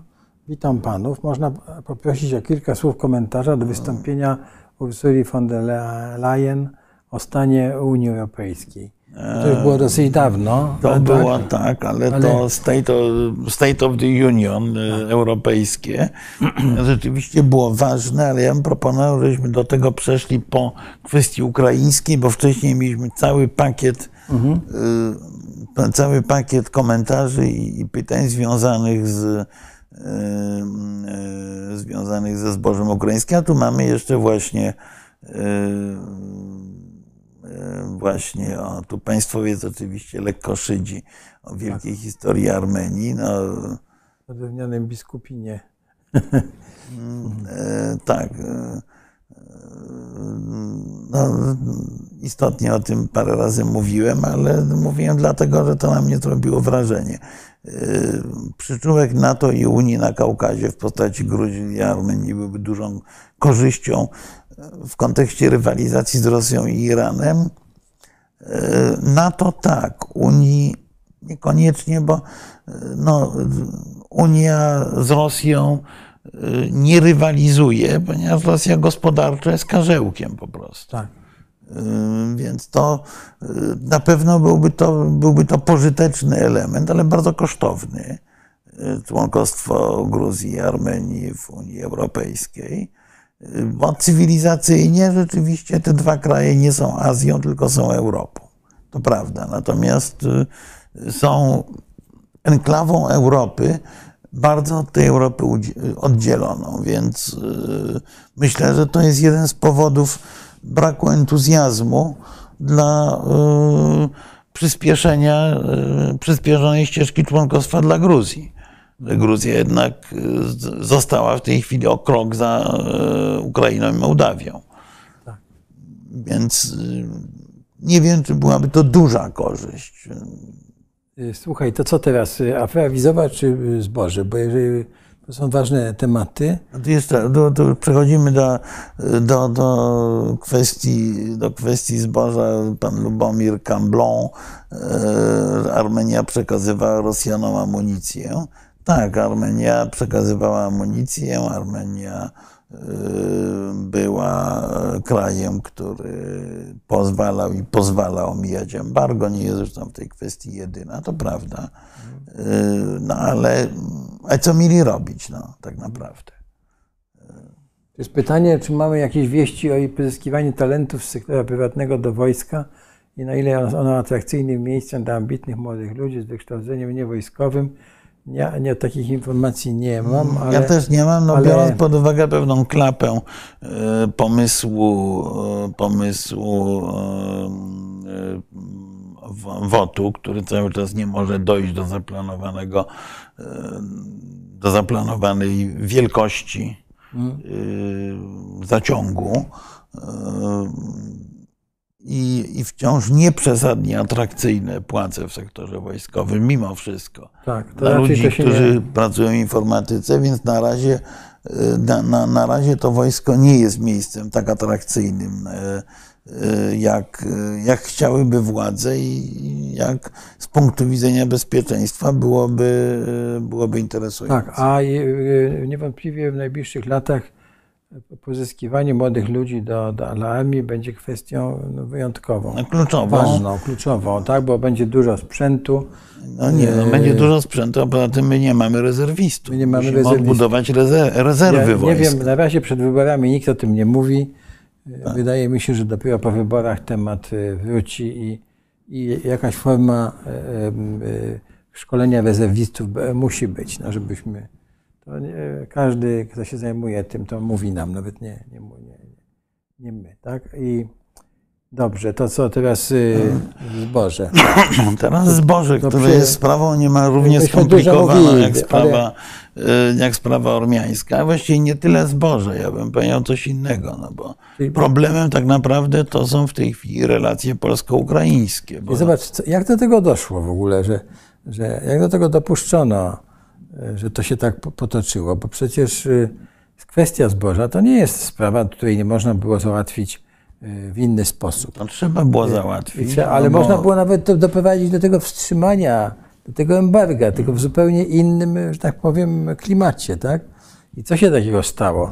Znaczy ja rozumiem, zaraz powiesz, że wybory Znaczy do, i znaczy tak do, dalej. embarga, do embarga nie bardzo można było doprowadzić tak naprawdę, bo, bo embargo, y, znaczy umówmy się, że embargo to jest y, papierowy tygrys, tak samo jak Tak. płot na granicy białoruskiej nie wstrzymuje przepływu uchodźców tak naprawdę. Tych biednych, bo bogaci kupują sobie wizy w Mińsku po prostu, y, w Tak. konsulacie. Ale y, przecież Polska nie jest wyodrębnioną enklawą. Znaczy Jakby była, to rolnicy przymierali głodem swoją drogą, bo by trzech czwartych zboża w ogóle nie mieli gdzie sprzedać. Znaczy, rozumiem, czyli budowa Polska płotu, jest wielkim, e, wielkim e, eksporterem zboża. budowa płotu na granicy z Niemcami nie, nie wchodzi w to, tak? To znaczy jednostronnego takiego. Rozumiem, że mm, y, my nasze towary pchamy w tamtą stronę, ale w Tak, drugą zawód stronę płot jest tak. zamknięty. Y, Nie, nie, no to no, mm, bez, y, bez członkostwa w Unii y, to by była dla nas katastrofa gospodarcza całkowita. Y, Natomiast y, jeśli idzie o zboże, to pamiętajmy, że zboże, cena na rynku polskim jest wypadkową ceną na rynku europejskim. Co z tego, że my ogłosimy embargo? Jeżeli to zboże może wjechać do Polski przez Czechy, przez Niemcy, przez y, Słowację, bo przecież tu są granice otwarte w pełni, nie, nie ma y, granicy celnej jakiejkolwiek, więc więc nie ma, nie ma tematu w ogóle. Y, Po pierwsze, to zboże może wjechać, a po drugie, ceny zboża na naszym rynku są y, ściśle uzależnione od całego rynku unijnego. Tak. Więc, więc to jest opowiad... po pierwsze jest to opowiadanie bajek o, o cenie zboża. Więc, oczywi... więc w interesie naszych rolników, ale nie tylko naszych, oczywiście byłoby y, drastyczne ograniczenie wpływu ukraińskiego zboża na cały rynek unijny. Znowu nie tylko zboża, bo za chwilę się odezwą słusznie plantatorzy malin, hodowcy kurczaków, y, producenci miodu i Bóg wie kto jeszcze. Będą mieli w jakimś sensie rację. Y, Jeżeli tak, to opowieść o embargu i całe zepsucie relacji polsko-ukraińskich, to jest istotne, ale nie najważniejsze. Bo y, tutaj y, kto, ktoś z Państwa powiedział, że to Ukraina ma interes przecież, że Polska jej pomaga. Otóż, proszę Państwa, prawda jest dokładnie odwrotna. Znaczy, Ukraina stała się dla nas, czy wojna Rosji przeciwko Ukrainie i nasza w tym rola, stała się najpotężniejszym lewarem, który y, Polskę z takiego ciemnego kąta, do którego się już wepchała, będąc czarną owcą w Unii i w NATO, y, wypchnęła do roli y, państwa, które Znaczy, może grać lekko powyżej własnej wagi, powiedzmy tak. rzeczywistej. Po czym, ale tak naprawdę dzięki naszej roli w relacji z Ukrainą. Otóż w tej chwili my i dzięki naszej roli w relacji z Ukrainą i dzięki jeszcze jednej rzeczy, dzięki ogromnemu wysiłkowi, jaki włożyliśmy w przyjęcie ukraińskich uchodźców. Zgoda. W tej chwili to destruujemy, bo tak jak mówię, w sensie gospodarczym opowieść o embargu na ukraińskie zboże jest bajką, yy, bo nie ochroni cen. Może ochronić trochę miejsca w si- silosach zbożowych, owszem, tyle. Zgoda. Ale miejsce w silosach to jest y, zadanie rządu i firm, które w tym działają, bardzo często państwowych, które skupują zboże, żeby to miejsce zapewnić. Jeżeli trzeba więcej, przecież za przechowalnictwo się to zarabia pieniądze. To nie jest działalność charytatywna. Bez tego, jak jest potrzebne więcej, to powinno być więcej zbudowane, tak? Nie, nie zrobiliśmy tego. Rozwiązanie jest zupełnie inne. Ja muszę powiedzieć, że jak ja słucham naszych polityków, to mi się włos na głowie jeży. Na przykład słyszymy o dobrym pomyśle, jakim był system kaucyjny. Ja słucham któregoś z polityków, który mówi, że no bo pobieramy kaucję na granicy Unii Europejskiej i zwracamy na granicy Niemiec. No. Są dwa różne typy granic, tak? Tak. Y, Pobieramy na granicy Unii Europejskiej, oddajemy jako puszcza Unię Europejską. tak. Teraz? Czy to, Czyli czy, ta świadomość, że jesteśmy, bo tu jest ten ciekawy wątek, że świadomość, że my w ogóle jesteśmy w jakiej Unii. Nie, nie, nie ma, nie, nie ma. tego. No przecież Granica Przecież, ale nie, no przecież y, minister Telus ostatnio, jak ja słucham tego, to, to mm, właściwie człowiekowi się chce w ogóle, płakać. tak. Stwierdził, że no przecież ukraińskie zboże to jest kłopot unijny, a nie nasz. Tak jak my byśmy nie byli w Unii. No, cała, cała narracja jest taka, że nas właściwie w Unii już nie ma. Tak? No, to super. Możemy prowadzić taką narrację, tylko to jest, to, to jest poruszenie się w oparach absurdu albo przygotowanie do polexitu. Albo jedno i drugie, co jest też wysoce prawdopodobne. W każdym razie to, co myśmy powinni zrobić i na co najprawdopodobniej mielibyśmy ogromne poparcie, nie tylko naszych sąsiadów, to by było coś innego. To by było uzyskanie funduszy europejskich na to, żeby dopłacać do ukraińskiego zboża, o ile ono przejedzie przez Europę, czyli nie producent. Do tych producentów tutaj też się pojawiła teza o tych oligarchach, za chwilę wrócę, ale nie producent wnosi kaucję i ją jej odbiera, ponieważ on tego zboża, e, nawet jeżeli wniesie kaucję, ją odbierze, przewiezie go przez Polskę nie wiadomo w jaki sposób, ale jakoś załaduje na statek, on go już nie sprzeda, bo jego cena będzie e, nie do przyjęcia dla odbiorcy w Afryce.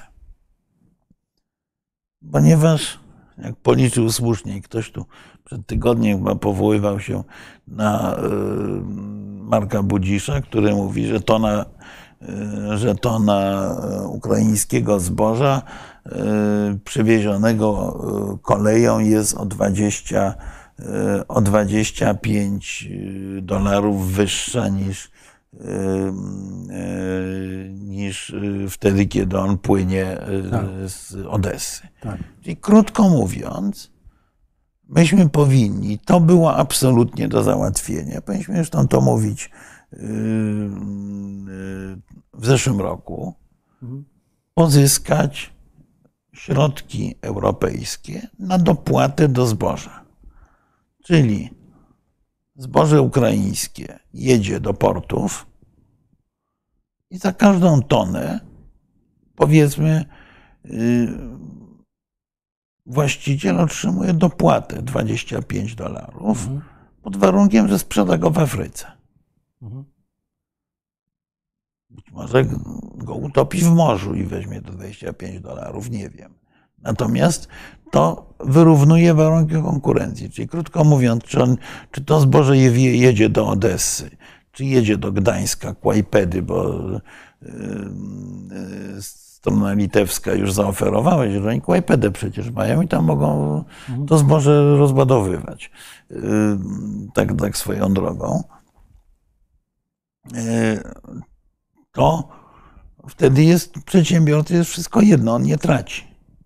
On nie traci na tym przewozie zboża. A co więcej, polski kolejarz, polski przechowalnik czy polski port na tym zarabia. Oczywiście to zboże również pojedzie do Hamburga, pojedzie do Konstancy, pojedzie do Koperu w Chorwacji, yy, czy, czy gdziekolwiek indziej. Wiele miejsc pojedzie tą dopłatą. Ale mamy wtedy z tego yy, potrójny zysk. Potrójny podkreślam. Po pierwsze, mamy zysk polityczny, bo yy, to jest tak jak z tym żołnierzem, któremu się wszystko kojarzyło z jednym. To w polityce międzynarodowej wszystko się ze sobą łączy. Ukraińskie zboże płynące do Etiopii, Nigerii, Tunezji czy gdziekolwiek indziej oznacza mniej uchodźców na granicach Unii Europejskiej, prawda? Bo ci ludzie nie są głodni, mają tańszy chleb, mają, yy, nie są na tyle zdeterminowani, żeby wyjeżdżać, czy ryzykować życie wyjeżdżając. Więc obniża nam się problem uchodźczy, który kosztuje. Po drugie, Ukraina przestaje być dziadem proszalnym w jakimś stopniu, który musi pieniędzy europejskich utrzymywać wszystkie swoje instytucje, no bo zarabia na eksporcie, tak? Czyli wykładając po te 25, umowne 25 dolarów czy euro na tonę, jednocześnie oszczędzamy w drugim koszyku, którym przekazujemy pieniądze Ukrainie na, na bieżącą, tak zwaną bieżącą działalność. Czyli mamy oszczędność w Afryce, mamy w Afryce uspokojenie pewne, bo przecież duża część tych afrykańskich konfliktów wewnętrznych jest wynikiem tragicznej sytuacji żywnościowej. Mamy mniej uchodźców, czyli wydajemy tu też mniej pieniędzy. Nasi kolejarze, nasi portowcy zarabiają. Jeżeli się przygotowuje taki montaż, a do tego służy dyplomacja. Nie do tego, żeby chodzić i organizować seansy filmu, filmu Smoleńsk, tylko do tego właśnie. To prawdopodobnie Komisja Europejska taki deal by zaakceptowała, bo on byłby mało kosztowny. No, przekazujemy grube miliardy euro na Ukrainę z Unii Europejskiej. No to teraz policzmy sobie, 20, umowne 25 euro nawet na tonie, tak? Na milionie ton to jest 25 milionów euro, tak? Na mniej więcej całym ukraińskim eksporcie. Nie, 20, no, no tak, 25 euro za tonę, czyli jest milion ton, to 25 milionów. Tak. Na 10 milionach 250, tak. na mniej więcej 30, bo taki był eksport ukraiński ostatnio, 750 milionów euro. No to są, przepraszam, grosze w proporcji do innych wydatków na Ukrainę. A mamy w ten sposób załatwioną niesłychanie, kilka niesłychanie istotnych spraw. No tak, ale to... Zamiast tego chodzimy i wrzeszczymy embargo, embargo, embargo. Teraz jest, mi się wydaje, że w tej chwili jest tak, że wszyscy się zapętlili w tej sytuacji. Jak z tego wyjść, powiedz?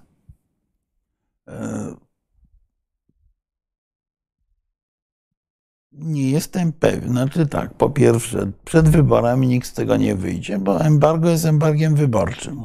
Znaczy ja tutaj mi zarzucali, zarzucał jeden z naszych widzów, na, już ten, który oglądał na YouTubie nasze, tak, tak.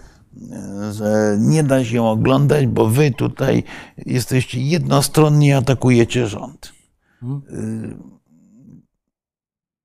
nie atakujemy rządu, proszę Państwa, e, tylko staramy się być obiektywni. Jeżeli ktoś nam mówi, że jak rozmawiamy o Chinach i Tajwanie, to jest to ciekawe i kompetentne, to może weźmy pod uwagę, że my się staramy, oczywiście z większą emocją, bo to są nasze sprawy, również podobnymi narzędziami opisywać politykę zagraniczną Polski.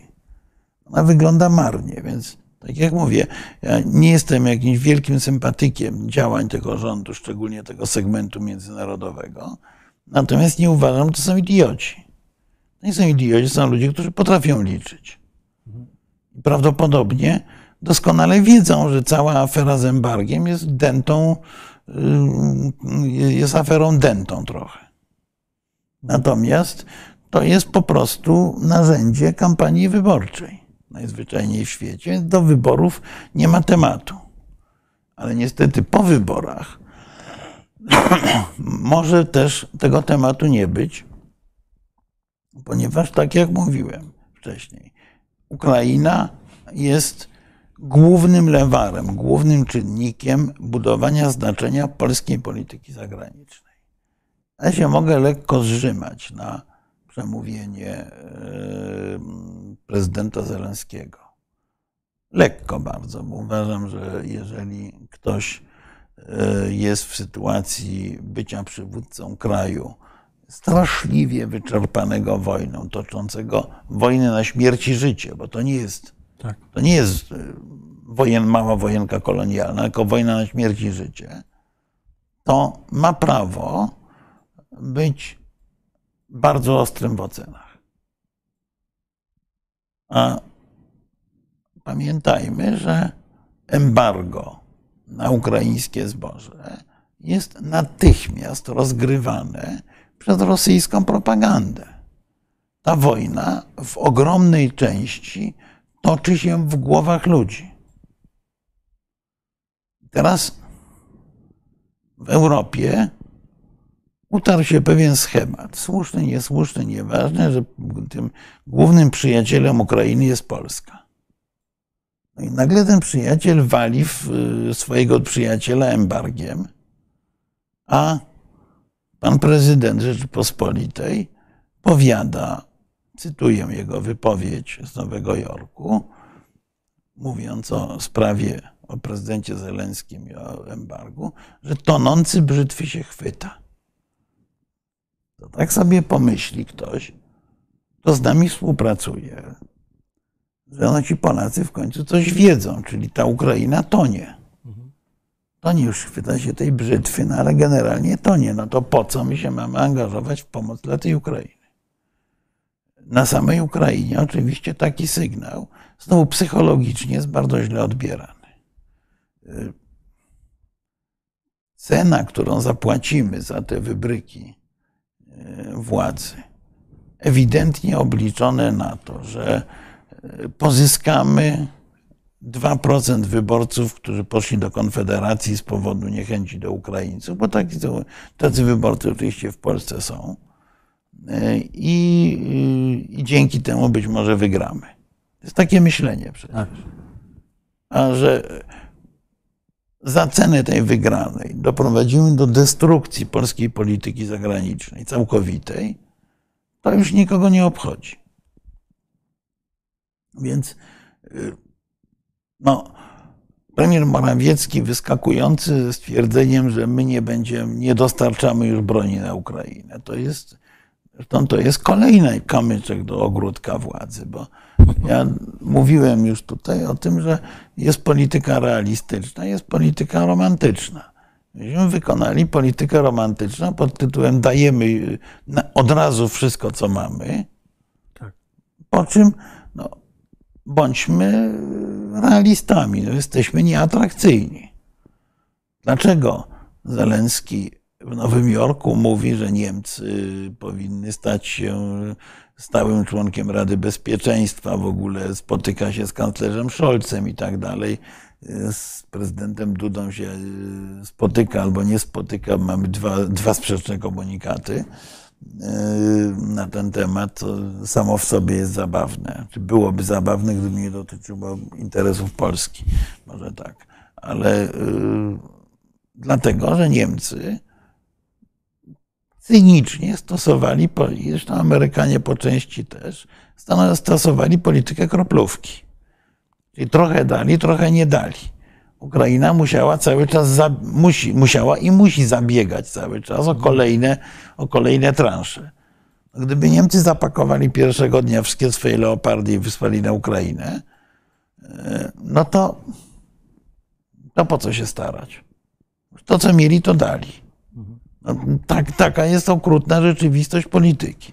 Więc myśmy po pierwsze w, dobrym, w dobrej wierze i w, do, i w dobrym celu dopuścili się politycznego partactwa.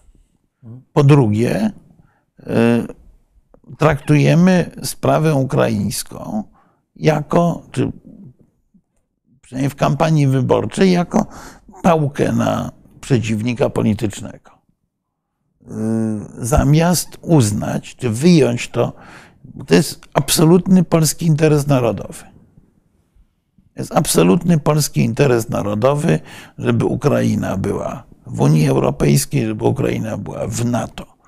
Nie dlatego, że kochamy Ukraińców, czy że y, nasi chłopcy wrócą na dzikie pola, y, tylko dlatego, że będzie to duży kraj, silny, oddzielający nas od Rosji, jednocześnie niesłychanie głodny rynek, leżący blisko nas, pozwalający na eksport naszej, wiele, dużej części naszej produkcji, ale będzie to również konkurent. I prawdę mówiąc, ta, y,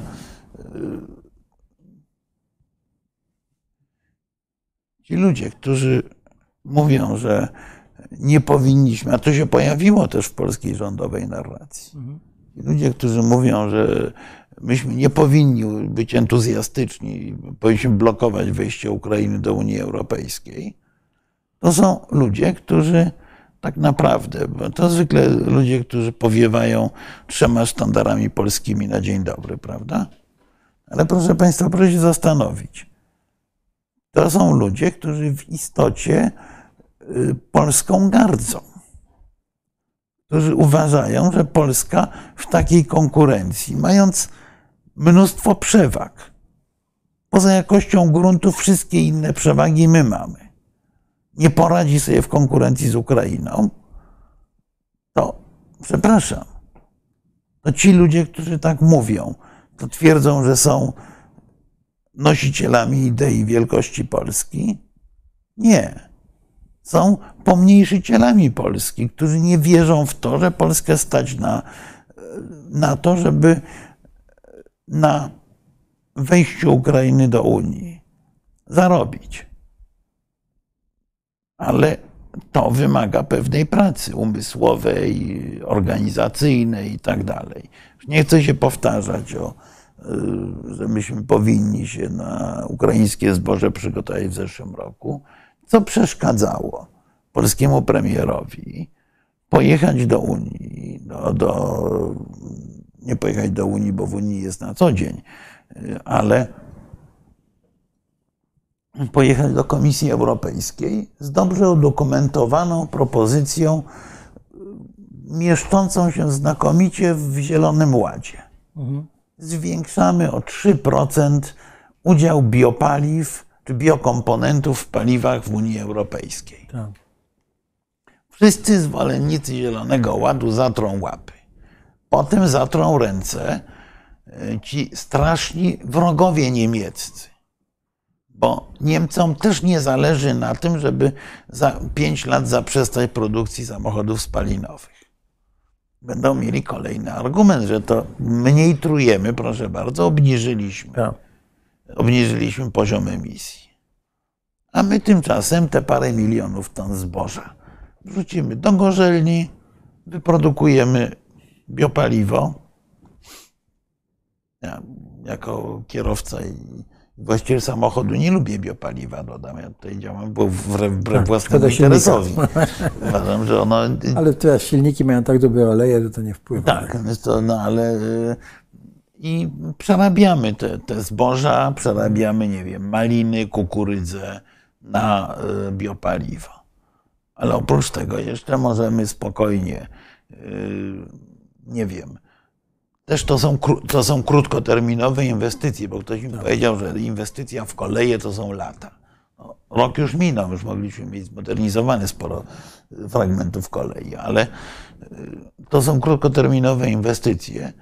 Budujemy y, paszarnie, które przerabiają tę kukurydzę i zboże na paszę. Tak?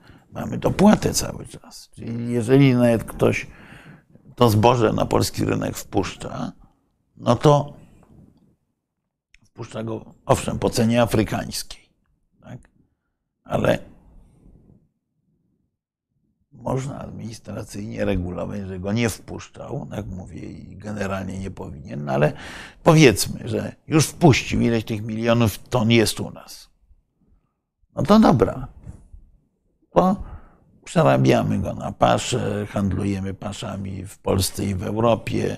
Ceny pasz y, spadną, jeżeli będzie dużo wysokojakościowej paszy. Y, mięso potanieje, wszyscy będą generalnie zadowoleni, no bo rozumiem, że punktem wyjścia jest to, że rolnik y, zarabia mało i są pewne minimalne granice, do których się opłaca e, hodować różne, różne e, rodzaje upraw. I tu tak. musimy się, to, to jest punkt A. Punkt B to jest punkt e, tego, ile nabywca może zapłacić za przeróżne towary rolne. Jeżeli mamy dopłaty, nie mamy dzikiego nadmiaru niekontrolowanych produktów na naszym rynku, to jest wszystko ok. Ja mówię to w kontekście przygotowania do członkostwa Ukrainy w Unii. będzie miało to jedną wielką zaletę, że yy, wobec produktów ukraińskich będzie stosowany ten sam model certyfikacji i kontroli jakości co polskich, bo to jest w tej chwili duży problem. I wtedy mówię, my jesteśmy po drodze. Bo nawet jeżeli yy, Ukraina w 100% by wygrała szybko wojnę, to jest mało prawdopodobne. I, i 100% i szybko. Tak. Yy, no to porty nad Morzem Azowskim ruszą za 2-3 lata najwcześniej. I w ogóle, no bo, Wojna. yy, bo, bo nie, musiałby być pełnowymiarowy pokój, żeby, yy, żeby statki płynęły na przykład bez yy, koszmarnie kosztownych ubezpieczeń. Tak. Ale w- w każdym razie ten tranzyt ukraiński przez Polskę będzie szedł lata. Więc my na tym tranzycie, jeżeli ta Ukraina wejdzie do Unii, możemy zarabiać. Na No, różne ale wiesz, sposoby. ale nie, nie, no, żeśmy nie zrobili, żeby mieć ten. No dobrze, bo no, tak, ale, zobacz, z jednej ale strony, jakby całe to myślenie, jednej- zboże pokazuje, wiesz, kwestia zbożowa pokazuje yy, uwiąd myślenia strategicznego. No tak, albo masz rację w, zupełności, bo z jednej strony budujemy w, w myśleniu strategicznym było ten decyzja o ten CPK, a z drugiej strony my, mając kwestię tego przewozu tego zboża, nawet tego nie umiemy załatwić. No więc rozumiesz, no to tak, bo przecież to, ten, y, te, y, tu, tu jesteśmy hubem, hubem transportowym, gotowe, wszystko mamy gotowe, tylko do wykorzystania e, poprzez inwestycje i nie umiemy tego. No zgadzam się, to, y, ale te inwestycje y, wymagają pewnego planu. Y, Wymagają pewnego przygotowania się, czy oceny tego, co się będzie działo. Tutaj pan Marcin powiada, że Ukraina działa według planu Niemiec. Otóż y, jeżeli Ukraina działa według czyjegoś planu, nie własnego, to amerykańskiego, a nie niemieckiego. Natomiast y, panie, y, panie Marcinie, ja przepraszam, bo odnoszę się do, do, do ostatniego pytania, ale y, y, czy może mi pan podać jeden sensowny powód, dla którego Niemcy chcą zastopować rozwój Polski? Bo y, y, nie widzę te, tego, bo y, nawet kraje kolonialne nie zamierzały zastopować rozwoju swoich kolonii. Tak, ale, Więc, ale pan ma coś nawinięte na uszy, jak to się nie, mówi. nie, ale bo- ta opowieść o, tych, bo- o tych kompleksach niemieckich jest po prostu absurdalna. Znowu się pojawia. To, to znowu wraca. Y, y, Naprawdę, proszę Państwa, no, y, jaki powód mają Niemcy, żeby osłabiać Polskę? To jest ogromny rynek. Jeżeli Polska byłaby biedniejsza, to by mniej w Niemczech kupowała. Jeżeli Polska byłaby zapuszczona, to by nie mogła eksportować czy- być podwykonawcą rzeczywiście niemieckiego przemysłu. Od, więc skąd tutaj jest ta, y, to, to jest brednia, to jest brednia, którą Tak, powtarzają, powtarza jakie- garść polityków, że jest Polska to jest y, y, kondominium niemiecko-rosyjskie. Tak, no. ale tutaj już drugi jest komentarz, już znowu wracamy do tej kwestii miara. Czemu Niemcy chcieliby, żeby Polska wyszła z A, pułapki a, średniego te, a tego już nie muszą chcieć, to, my, to powinniśmy my Proszę chcieć. pana, ale tak, ale to my chcieliśmy, a my robimy coś, chciałem panu zwrócić, czy pani zwrócić uwagę, że my robimy coś zupełnie innego. Znaczy my się wp- wpychamy e, e, w taką rolę e, przecież kraju półperyferyjnego. Co my w tej chwili robimy, prawda? Co, do czego służy, czemu służy ta cała awantura o to zboże, tak? I ten brak... Tak, tutaj pan I po Sebastian- prostu, no, no, no, co nas obchodzą Niemcy? My powinniśmy Znaczy nie, no, chcieć... obchodzą nas Ale Niemcy, bo są ale wielkim w tym partnerem. sensie, że my powinniśmy chcieć wyjść z pułapki. Tak, oczywiście, to że zależy tak. od nas. Tak. tak. Od naszych e, inwestycji, od naszej edukacji. Znaczy tak Niemcy, dalej, i pe, tak dalej. Niemcy pewne rzeczy mogą blokować. Tu pan Sebastian mówi o Mogą. tym blokowaniu podejścia do Świnoujścia. Zgoda. Świnoujście jest konkurencją dla Rostoku. To jest gra oczywista tutaj w tym wypadku. No i co z tego? Y, Ale koniec końców y, zrobiliśmy to podejście, prawda? Tak. I y, oczywiście Niemcy nam przeszkadzali, ale myśmy blokowali przez całe lata. Jeszcze byłem wtedy w rządzie. Rząd polski blokował cały czas budowę autostrady z Czech do Niemiec przez worek turoszowski, bo chcieliśmy, żeby tranzyt z Czech szedł y, drogą Tak. S3 y, po polskiej stronie. No, no, tak się gra w porządku. Myśmy Niemcom to blokowali przez y, y, chyba pięć lat. No, Dobrze. więc y, zgoda, natomiast nie, nie, nie mówmy w kategoriach takich, że źli Niemcy chcą y, zrobić z Polaków jakichś y, nędzarzy, ponieważ y, Niemcy nie są idiotami i nie widzą powodu, żeby y, tracić na zrobieniu złośliwości Polakom. Ale ja nie rozumiem, dlaczego w tych wszystkich komentarzach y, pozbawia się po, Polskę, rozumiesz, pewnego rodzaju tożsamości No bo to, i, są, s- to, i jest właśnie to, to jest właśnie to, I to jest to pomniejszycielstwo. To jest to, Rozumiesz? I- to, jest to i, samo, I wszystko, wszystkie właśnie to myślenie już paraliżuje, prawda, że od nas nic nie zależy, tylko Niemcy, Rosja, mamy być wsią i tak dalej. Między Niemcy. Co to kurczę jest? No, ludzie, co wam w głowach siedzi naprawdę? No to, naprawdę, a te, pan wiesz, to- Sebastian jak nie mógł uszczypnąć Świnoujściem, to mówi o dziełach sztuki zrabowanych w czasie II wojny światowej. tak, Niemcy zarobowali dzieła Znaczy sztuki Niemcy, wszystkim. Niemcy rzeczywiście rabowali, rzeczywiście nie wszystko oddali, ale w porównaniu z tym, czego nie oddali Rosjanie, to jest to po prostu kropla w morzu.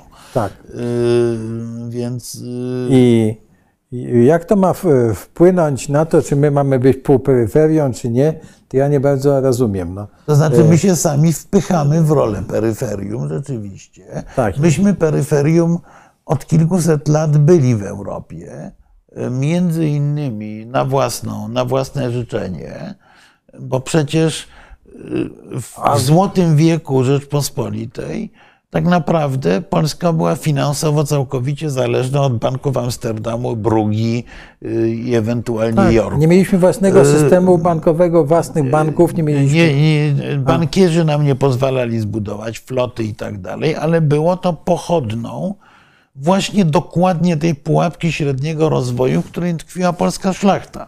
Tak, Bardzo teraz- podobnej do tej, w której tkwimy teraz, czyli było ciepło, wygodnie, uda, trzymaliśmy się prostymi środkami starego stylu życia i, yy, yy, i wz- umiarkowanego dobrobytu i z głowy.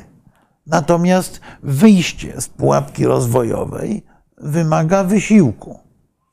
Dlaczego z pułapki średniego rozwoju bardzo łatwo wyszły takie kraje jak wyszły Niderlandy, czyli Belgia i Holandia, stały się światową stolicą, czyli liderem rozwoju na świecie, a y, inflanty, które były w początku XVI wieku właściwie na tym samym poziomie, zatrzymały się. Bo, były, bo się przez nie przetoczyły wojny, a potem były uzależnione od y, dość prymitywnej gospodarki folwarcznej na zapleczu. Ale zwróć uwagę, że Niemcy by też znaleźli się w pułapce tego e, swojego rozwoju tradycyjnej gospodarki, gdyby nie Putin.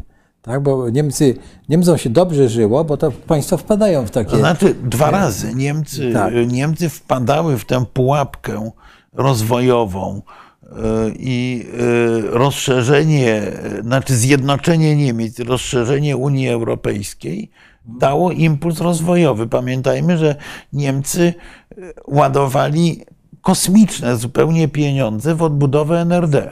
No, to kosmiczne, to fakt. Ale, ale z drugiej strony to był kopniak rozwojowy, dający firmom zachodnich Niemiec możliwość rozwoju, zwiększenia produkcji, ustabilizowania się. A potem z kolei całe Niemcy y, niesłychanie dużo zyskały na rozszerzeniu Unii Europejskiej i na wprowadzeniu euro potem. Tak. Czyli były to takie kolejne kopniaki, nieoczywiste, bo przecież opowieści o, o zalaniu polskim masłem były y, przed wejściem Polski do Unii y, powszechne w niemieckich y, No i trzeba było twardo negocjować wtedy, żeby po prostu tych. Ale myśmy po pierwsze twardo negocjowali, po drugie Niemcy się do tego przygotowali konkurencyjnie.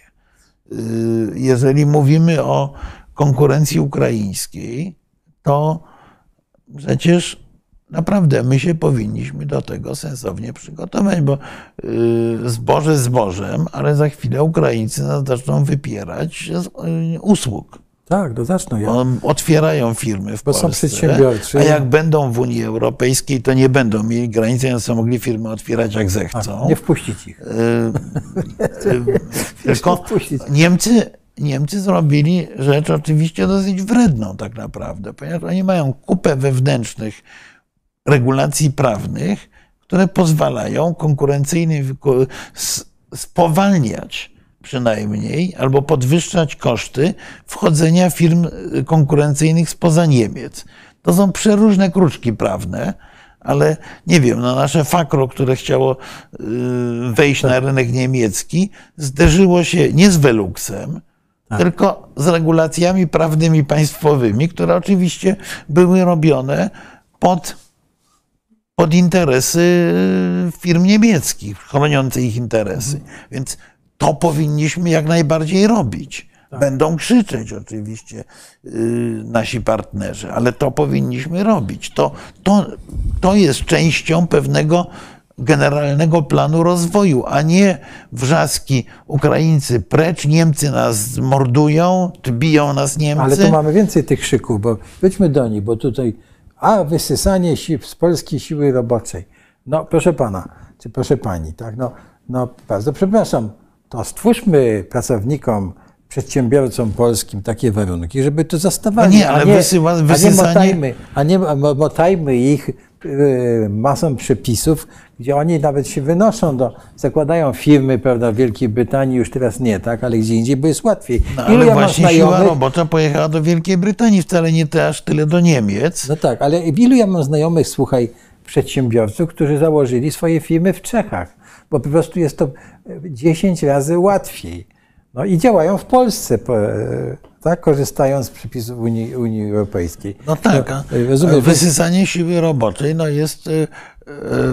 Oznaką znowu nie, naszej słabości. Ja no. przypominam, że jeszcze 12 lat temu toczyła się dyskusja.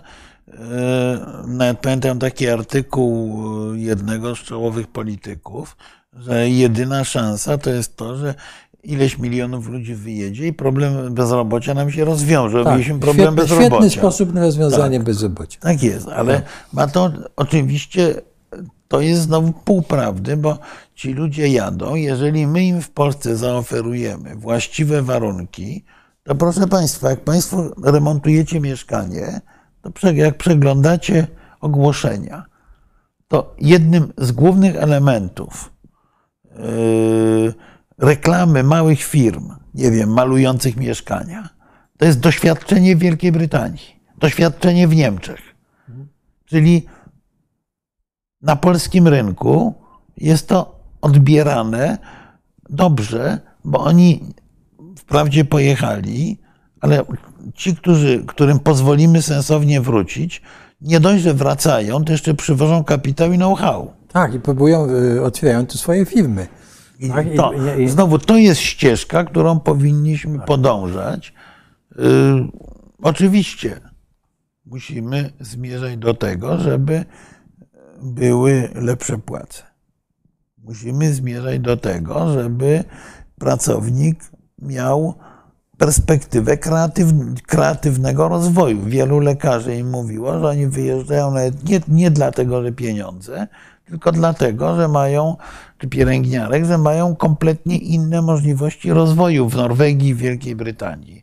Yy, Więc yy, trzeba I tak patrzeć, dalej, i tak dalej. Tak, trzeba patrzeć na bardzo całościowo. Państwo jest nieprawdopodobnie skomplikowanym mechanizmem. Ale państwo I- powinno też chronić swoich przedsiębiorców, a nie ich, że tak powiem, łupić, nie- upaństwawiać i nie, nie zamawiać takiego Znaczy- e, produktu, bo są państwowi, prawda, i, Wiesz, i no, tak ale dalej, to tak jest dalej. to, o no. czym rozmawialiśmy poza anteną ogóle- wiele razy, że y, ja jestem porażony tą lekturą książki Afryce. Martina Mereditha o Afryce, ponieważ ja widzę, y, że te mechanizmy, które doprowadziły Afrykę do totalnego upadku, w tej chwili pojawiają się w Polsce, a szerzej w Europie, bo nie tylko w Polsce, w wielu krajach. Znaczy, krótko mówiąc, y, skrajnie toksyczne jest połączenie władzy politycznej z władzą ekonomiczną. To, to musi prowadzić do upadku.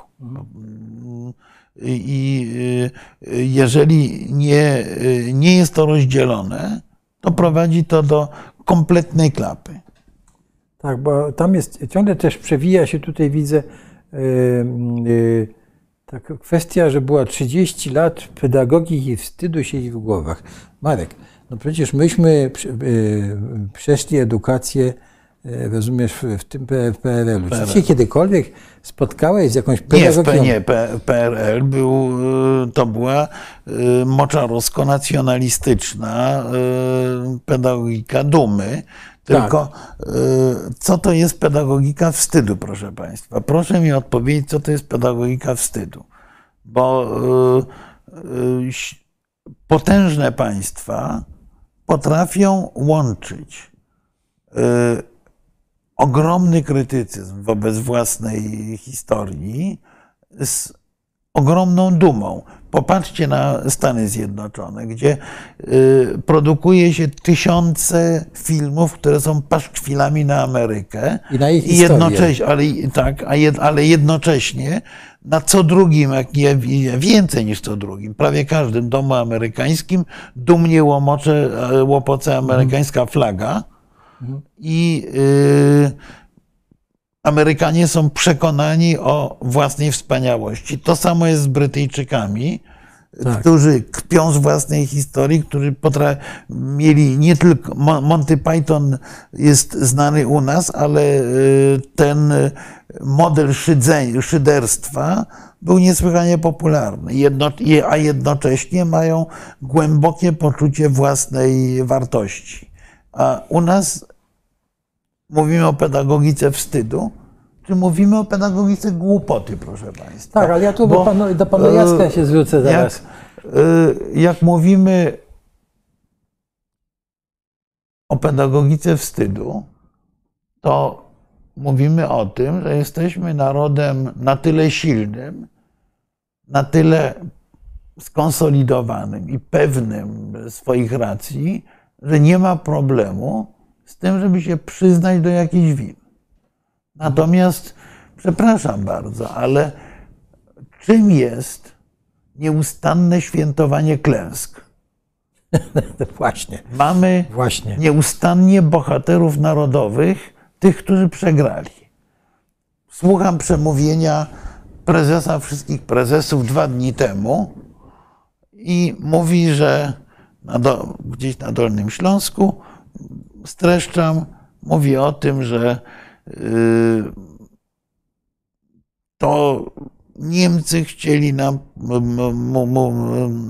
mowa była coś o y, lotniskach, drogach i tak dalej, to Niemcy chcieli nam zbudować eksterytorialne y, drogi przed wojną. Myśmy się przed, przeciwstawili wtedy i teraz też tak zrobimy. Tylko, proszę Państwa, jaki był skutek tego przeciwstawienia się? O tym już prezes dyskretnie nie wspomina.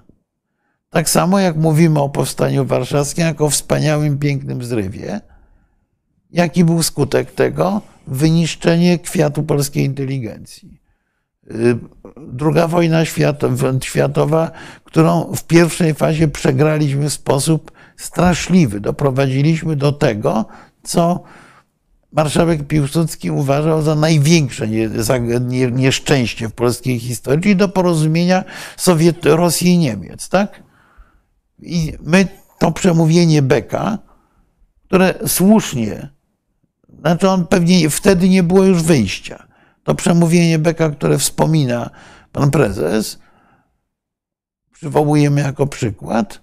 Cat Mackiewicz napisał wtedy, że z nagrobka własnej polityki zbudował sobie piedestał. My rozmawiajmy nie o pedagogice wpływu, wstydu, tylko rozmawiajmy o prawdziwej wielkości polskiej historii. Prawdziwej. Tej, która stworzyła Armię Krajową. Podziemne państwo. Ci, którzy nie doceniają Armii Krajowej, polecam lekturę y, wspaniałego eseju autorstwa takiego mało znanego autora Józefa Piłsudskiego o roku 1680, 1863, gdzie on pisze właśnie o tym fenomenie pieczęci rządu narodowego. Ta pieczęć rządu narodowego zmultiplikowana do gigantycznych rozmiarów to była Armia Krajowa. Jak mało o, o tym, jak potrafiliśmy się zorganizować w podziemiu. Nie biegać i strzelać w lesie, nie przeżywać koszmar żołnierzy wyklętych, tylko zorganizować państwo podziemne. Jak mało o tym mówimy. Gdzie dzieci w szkole się uczą o zamachu na Kuczerę, o powstaniu, o żołnierzach wyklętych, a nie o setkach pracowników elektrowni, którzy jednocześnie pracowali dla Armii Krajowej. Nie mówią o ludziach, którzy prowadzili gigantyczną zupełnie robotę legalizacyjną. Tak o tym nie opowiadamy. W, y, jak y, czcimy święto Wojska Polskiego, to nieustannie wraca to głupkowate sformułowanie cud nad Wisłą, a nie opowieść o wybitnej organizacji Wojska Polskiego, o, myśli, o, dowodzenia, o, o, o polskich szyfrantach, którzy tak. zdekodowali sowieckie szyfry i tak dalej. Y, o każdej, w każdej kwestii dzieje się to samo. Ja, ja rozumiem. I to jest pedagogika wstydu. Panie Jacku, ja rozumiem, odnoszę się do Pana, że Panu się, e, ponieważ Pan tkwi w tym e, takim właśnie, że, że, że, że e, ta Polska jest taka wspaniała i, i właśnie tkwi Pan w tym, w tym, jak to się mówi, paradygmacie tego, że Panu się tego trudno słucha. Tak, tak, proszę Pana. Ale Polska no, jest, jest wspaniała. Polska jest wspaniała i Rzecz polega na tym, że po prostu my nie, często nie zasługujemy na to, co mamy. Tak? I jak Pan tu się odnosi do polskiej wsi, to też polska wieś nie zasługuje na to, jak jest traktowana, nawet tak. obecnie. Tak? Bo w wielu przypadkach to traktowanie polskiej wsi, jak e, e, głupku, jak tych ludzi jak głupich, którzy nic nie rozumieją, jechanie do nich, opowiadanie im różnych rzeczy, których, o których, których oni się sami śmieją, po prostu jest to złe traktowanie. Więc e, ja, ja jestem przeciwko e, temu. Więc e, nie wiem, czego się nie da słuchać, ale zawsze będę to mówił no tak. do ostatnich moich dni, że będę przeciw temu. I będę też przeciw tej legendzie, że jakiś ma ten jakiś pedagogika wstydu Polakom nawinęła na, na uszy, prawda, to, że muszą się wstydzić i nie mogą wobec tego się wybić na to, żeby byli e, e, ważniejsi w świecie, żeby osiągali sukcesy i tak dalej, i tak dalej. No, e, był rząd, który podejmował reformy, tak? Jakie reformy oprócz rządu Buzka myśmy próbowali pod, podjąć, prawda? Oprócz tego, że udało nam się, to jest zasługa naszego pokolenia, wprowadzić Polskę do Unii i do, do, do NATO, tak? Jakie nie, no reformy no potem były? Nie, no tych reform... Y, prawda? Jakie, gdzie one są? Ślady tego. No do, do dzisiaj służby zdrowia nie potrafimy zreformować, tak? No, ma, mamy ze, ze, służbą zdrowia, uczciwie mówiąc, ma problem cały świat. Tak, ale y, pojedź do Wielkiej Brytanii i skorzystaj z tej brytyjskiej służby zdrowia, prawda, i polskiej i zobaczysz różnicę, Marku, no, czy niemieckiej. No. no Jest różnica. Dobrze, tylko y, w tą, tę służbę, w tę służbę zdrowia pompują gigantyczne pieniądze. No ja proponuję z kolei, żebyś pojechał na przykład do nich do krajów bałtyckich, skorzystał ze służby zdrowia, bo ja jak mieszkałem tam, to y, jak trochę mocniej zakaszlałem, to na wszelki wypadek jechałem do Warszawy, żeby mieć dobrą opiekę lekarską. Ale y, Mimo, że tam miałem najlepszą dostępną w ogóle. No. Sprzedaliśmy przemysł i, teraz sprzedajemy mieszkania, które zbudowała komuna. Ja nie, nie, znaczy, nie wiem, ja mam mieszkanie, które zbudowała komuna i dopiero co je odzyskałem od spółdzielni, tak prawdę mówiąc, więc nie, więc no, nie wiem, ale o co tu chodzi. Natomiast e, że nie, znaczy pan Jan stwierdza, że sprzedaliśmy przemysł i powtarza kolejną legendę. Istotnie, istotnie bardzo wiele firm zostało sprzedanych, tylko co zostało sprzedane. Czy sprzedaliśmy przemysł, czy sprzedaliśmy zasoby, które wymagały rzeczywiście kapitału i rzeczywiście wniesienia know-how. Pamiętajmy, że Polska w epoce komuny była państwem niebywale zacofanym, również technologicznie. To, że u nas się montuje raczej niż produkuje komputery, jesteśmy jednym z największych europejskich producentów AGD i tak dalej, to to jest wartość wynikająca między innymi z tego, że weszły wielkie firmy. No, y, niestety, niestety tak to wygląda, że to się wiąże z posiadaniem kapitału i ze zdolnością do innowacyjną. No, myślę, że y, Brytyjczyków mało cieszy, że, y, właściciel, że, że, że właścicielem ich sztandarowych marek samochodowych jest indyjski Tata czy, czy niemieckie BMW, tak jak w wypadku Mini, prawda? Ale, ale nie ma tego typu dyskusji, że wyprzedaliśmy przemysł. No, no, istotnie duża część przemysłu poszła w ręce wielkich koncernów zagranicznych.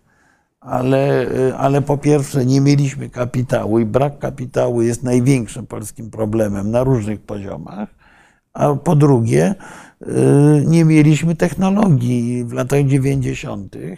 Mogliśmy produkować przestarzałe, to, y, przestarzałe produkty albo sprzedać y, i mieć przeniesioną organizację pracy, know-how. No, mówię banały w tej chwili, ale, ale naprawdę nie da się słuchać tego, że wyprzedaliśmy. No co wyprzedaliśmy? Co mieliśmy takiego, proszę Państwa?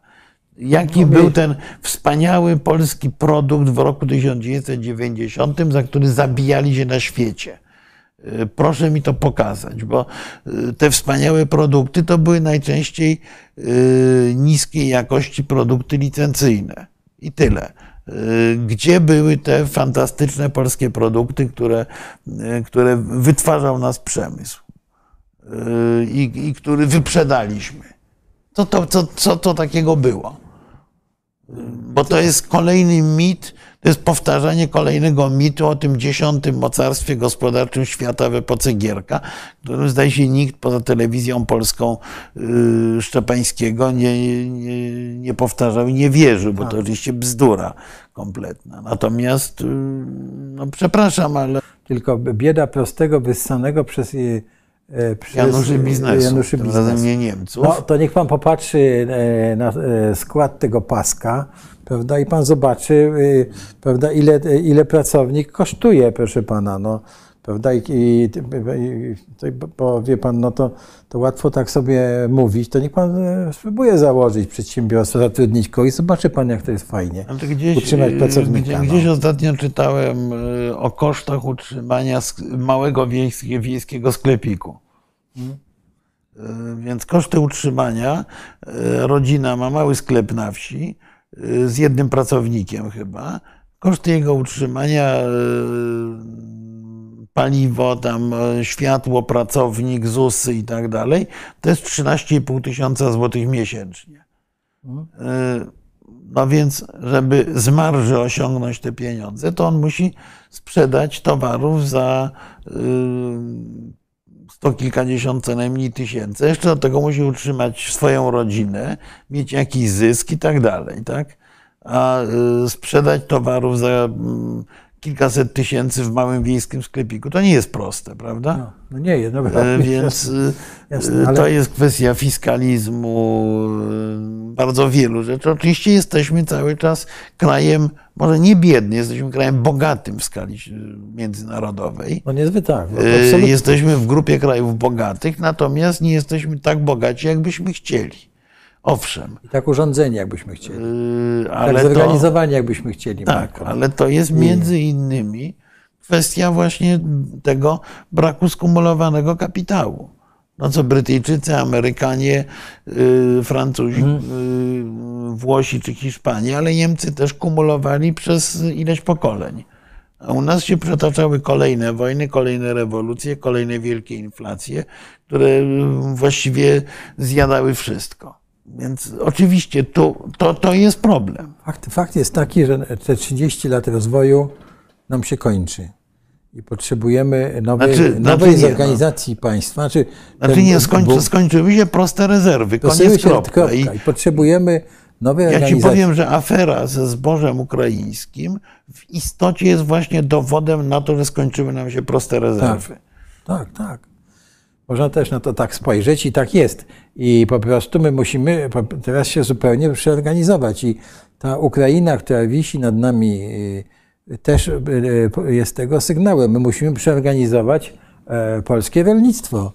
Tak, tak musi, no po prostu Zgoda. nie, nie ma rady. No, musimy się zastanowić nad tym, jak, e, co zaproponować polskim rolnikom w sytuacji, kiedy będą, e, za- będzie wyrastała taka konkurencja za, za, za granicą. No i, a nie, ale a nie się, ale się również na przykład znaleźć nowe rynki eksportowe, no bo na świecie ale to- generalnie to jest- brakuje żywności. No Wobec tak, ale tego z jednej strony tam brakuje żywności, a tutaj mamy, rozumiesz, Nadprodukcję. ku- ku- nad, nad, nadprodukcję. No więc No, zgoda, się no, rozwiązanie ale samo. to, jest, no, ale to jest między innymi zadanie dla polityków. Politycy nie są od tego, żeby sobie wzajemnie y, obrzucać się inwektywami, tylko są od tego, żeby zaproponować rozwiązania realnych problemów państwa. Problem rozwoju, kierunku rozwoju polskiego rolnictwa jest jednym z tych pytań, o, na które powinni z sensem odpowiedzieć y, politycy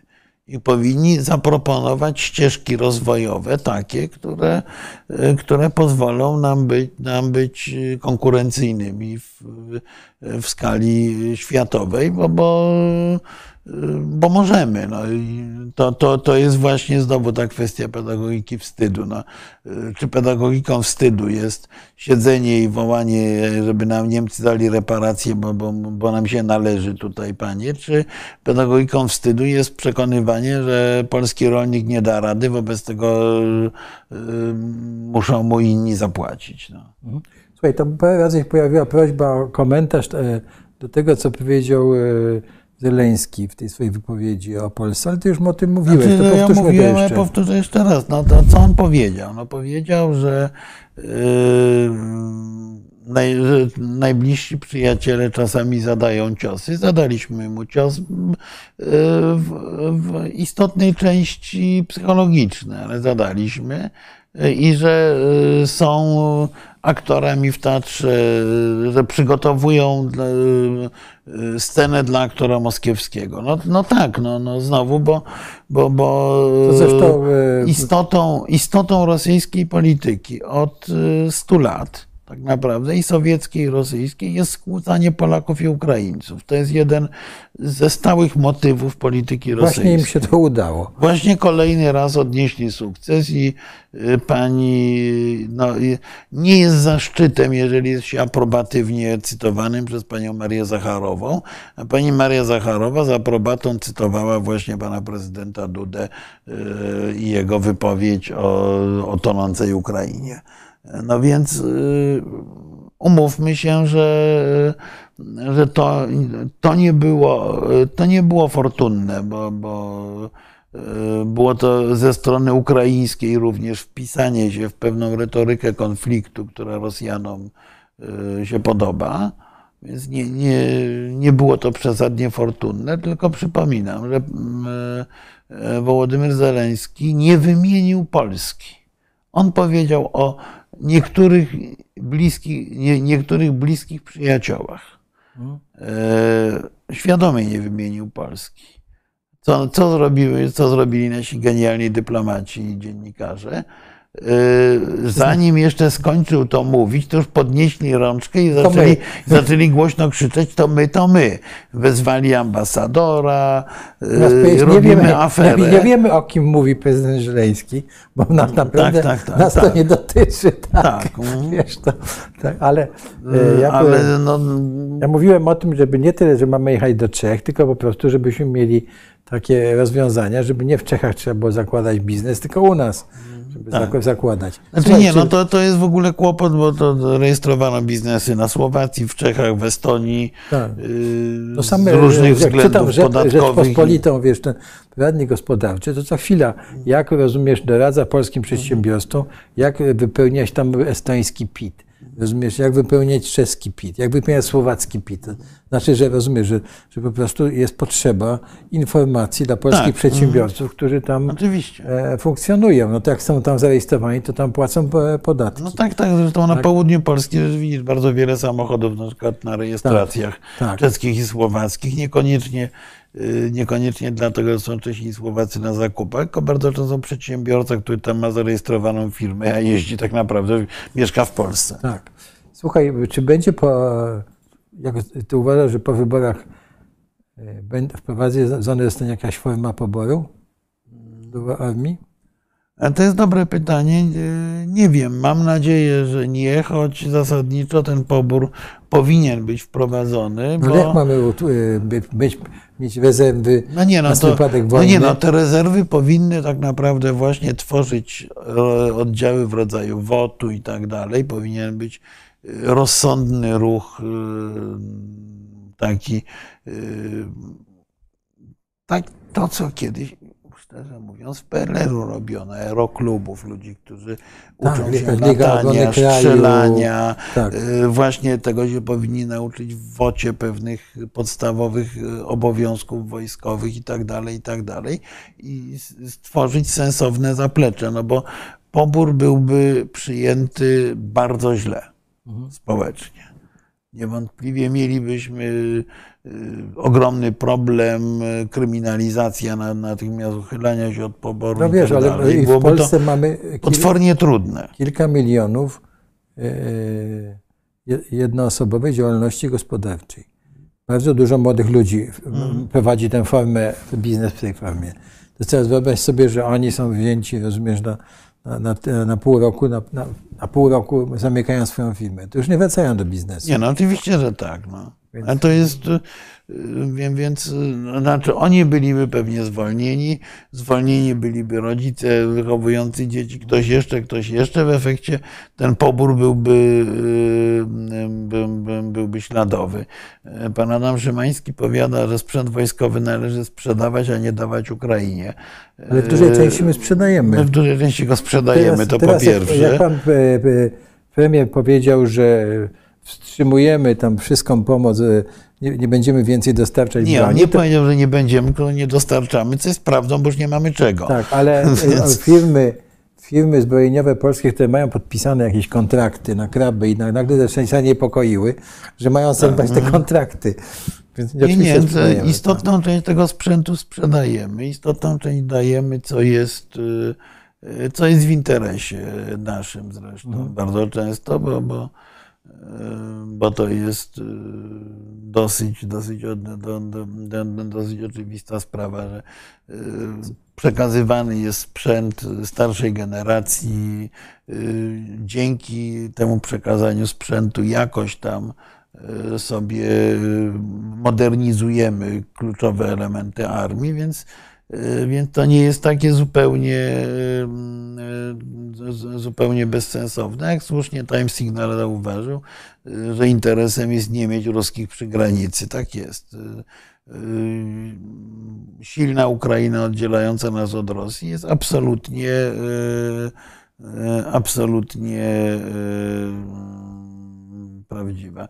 A tutaj Whitego mówi o zakontraktowanych i obiecanych dostawach, które idą, y, przepraszam bardzo, o, konkretnie o, o, o, czym pan, o jakich dostawach pan mówi. Tak, ale tam się pojawił ciekawy wątek e, pomocy dla organizacji charytatywnych, e, dla e, zakonnicy, która widocznie prowadzi jakiś, e, na, na Filipinach jakiś ten. Więc e, i, i co mają Filipiny do No właśnie nie wiem, e, to, to, się Filipiny y, pojawiły i... Tak, ale słuchaj, bo, bo trzeba po- e, e, oczywiście pomóc organizacji charytatywnej na Filipinach, jeśli potrzebuje mleka w proszku, jak najbardziej, Ale pamiętajmy, że dostarczanie darmowej żywności Nie, nie, to jest wykańczanie lokalnego rolnictwa. i lokalnego rynku. Tak. To jest bardzo i można spowodować większą katastrofę. Ja nie mówię o sytuacji wojennej, prawda, Mhm. kiedy nie ma, ale można i to już wiele razy było takim problemem, że e, las, ta żywność dostarczana gdzieś stawała się przedmiotem e, e, handlu i dostawała się w, ręce lokalnej mafii, a poza tym lokalny rynek jest. E, Tak, więc taką, taką mamy uwagę. Tak, tam, tam się na, na końcu jakieś... Tutaj nie, oddaliśmy tyle sprzętu wojskowego. Nie, to mówi- to- mówiliśmy. Tak, no, proszę pana, no, z jednej strony tutaj pa- państwo komentują, że e, Ukraina nas broni i Nie, lepiej nie, no nie to ma. właśnie potem były te komentarze Tak, tak, aprobatywnie.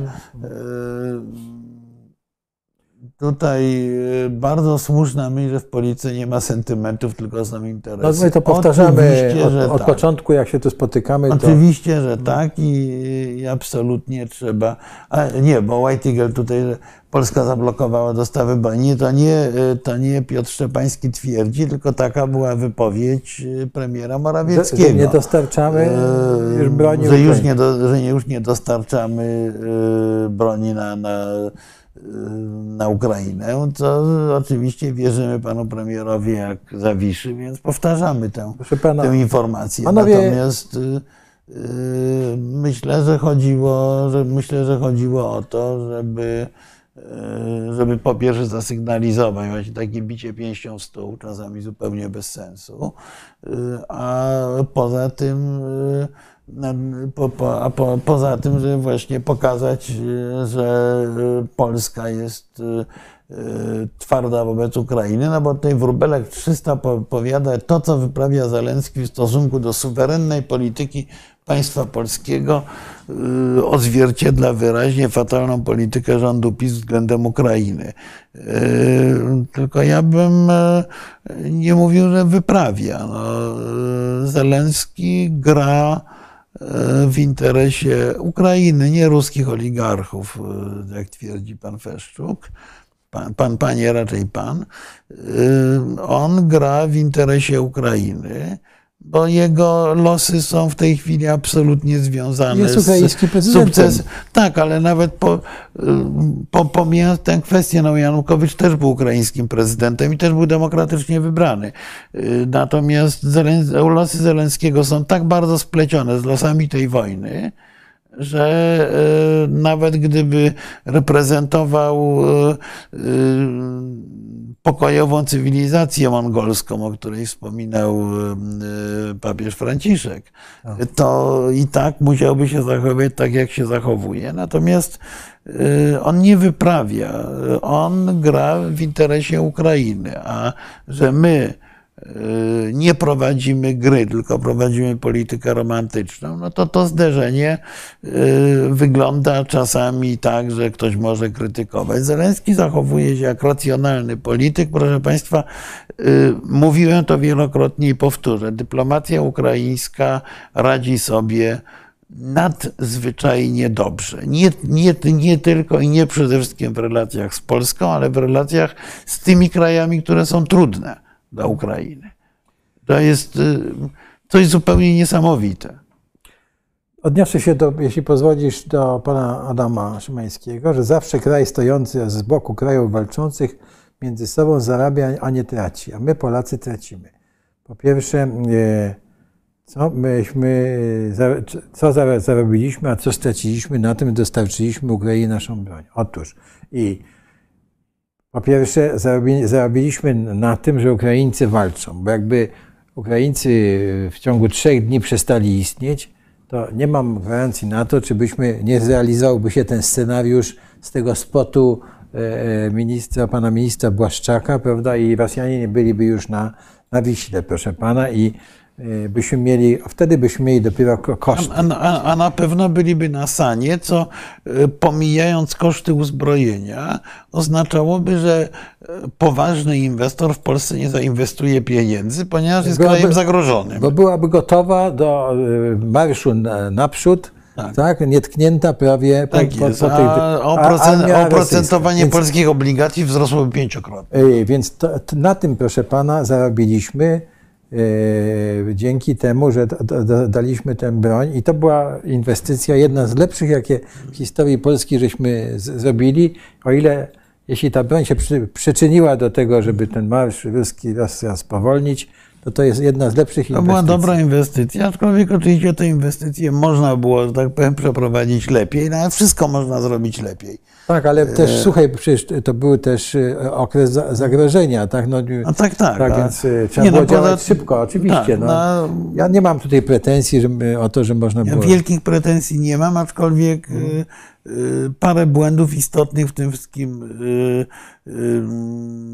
popełniono. Pan Adam z kolei leci w drugą stronę, nie ściągać nic z Ukrainy, nawet zabronić tranzytu. No, No to skończy się tym, że będziemy to, mieli tych Rosjan na granicy. To nie, ale to już wtedy, je- jeżeli posłuchać by rady pana Adama, to powinniśmy w takim razie jako politycy realistyczni pójść drogą Orbana, czyli na kolanach do, na Kreml i wtedy rzeczywiście to się komponuje z tym nieściąganiem Tak, tak. i I wtedy- zabronieniem tranzytu. Tak, I wtedy fajnie, będziemy fajnie. mieli przynajmniej jakieś zyski z- polityczne Tak. z tego w Rosji czy w Chinach. Mhm.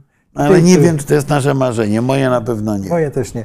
Ale jest tak, że czy, czy to nie jest tak, że prezydent Żeleński reprezentuje ruskich oligarchów, bo to się ciągle powtarza. Nie, nie, nie. No to, No, to, wiele to, razy to, jest, to, to jest klasyczny fake, nie reprezentuje ani ruskich, I- a coraz mniej nawet ukraińskich. Mówię, no, on, y, tu jest zagrożenie, ale jest zagrożenie paradoksalne, że on będzie reprezentował sam siebie i że będzie zmierzał w kierunku takiej bardzo autorytarnej władzy, bo po, y, po, po zakończeniu wojny, jeżeli by ją zakończył sukcesem, jeżeli ją zakończy y, umiarkowanym sukcesem albo czymś, co Ukraińcy uznają jako porażkę, to prawdopodobnie zostanie zmieciony przez walec historii. Tak, ale chciałbym zwrócić uwagę To jest na, tak jak z Paszynianem.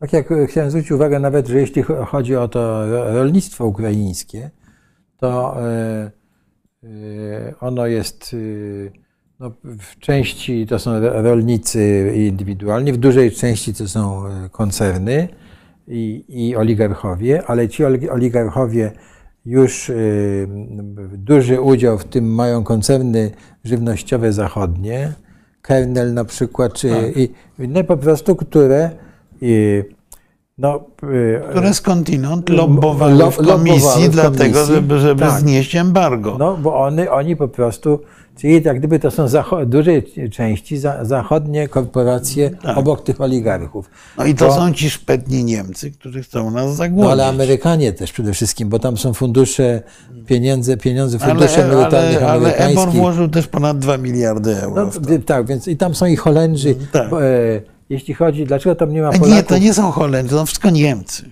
Nie, nie, tak. Tak, No, tak ale bo wiesz, Niemcy chcą nas ale- wykończyć. Tak, wykończyć są, ale wiesz, nie, bo te Zagłada. Ho- Holendrzy na przykład to w ogóle oddali dowodzenie swojej armii, nie wiem czy wiesz, Niemcom. Tak. Więc masz rację, że to są Niemcy. są Niemcy. Ci Niderlandczycy. Amerykanie też Niemcy. Prawda, tam nawet, są- ten, na, nawet ten dobry Amerykanin Trump przecież też pochodzi z Niemiec. Z No, absolutnie, tak. I już teraz wszystko jest jasne. Tak. Tak, więc y, słuchaj, i, znaczy, y, tam y, mamy jakieś y, niewielkie są udziały polskich producentów kurczaków Mhm. w tych ukraińskich firmach, Tak. ale na pewno niewielkie. Ale dlaczego tam nie ma polskich udziałów w, tym, w tych koncernach polskich? No Bo bo my właśnie urządziliśmy naradę, co zrobić. Dzisiaj się odbywa w Poznaniu pod prezyden- prezydencją No mamy polski pełnomo- koncern- peł- pełnomocniczki polski koncern do spraw... spożywczy. No zgoda. To no, dlaczego ale, nie zainwestował no nie, no, no, nie, no polski koncern spożywczy nie istnieje. To jest, to, to, to, to jest Wydmuszka, tak. wydmuszka, y, która ma dać chleb, owszem, ale zatrudnionym tam ludziom. No.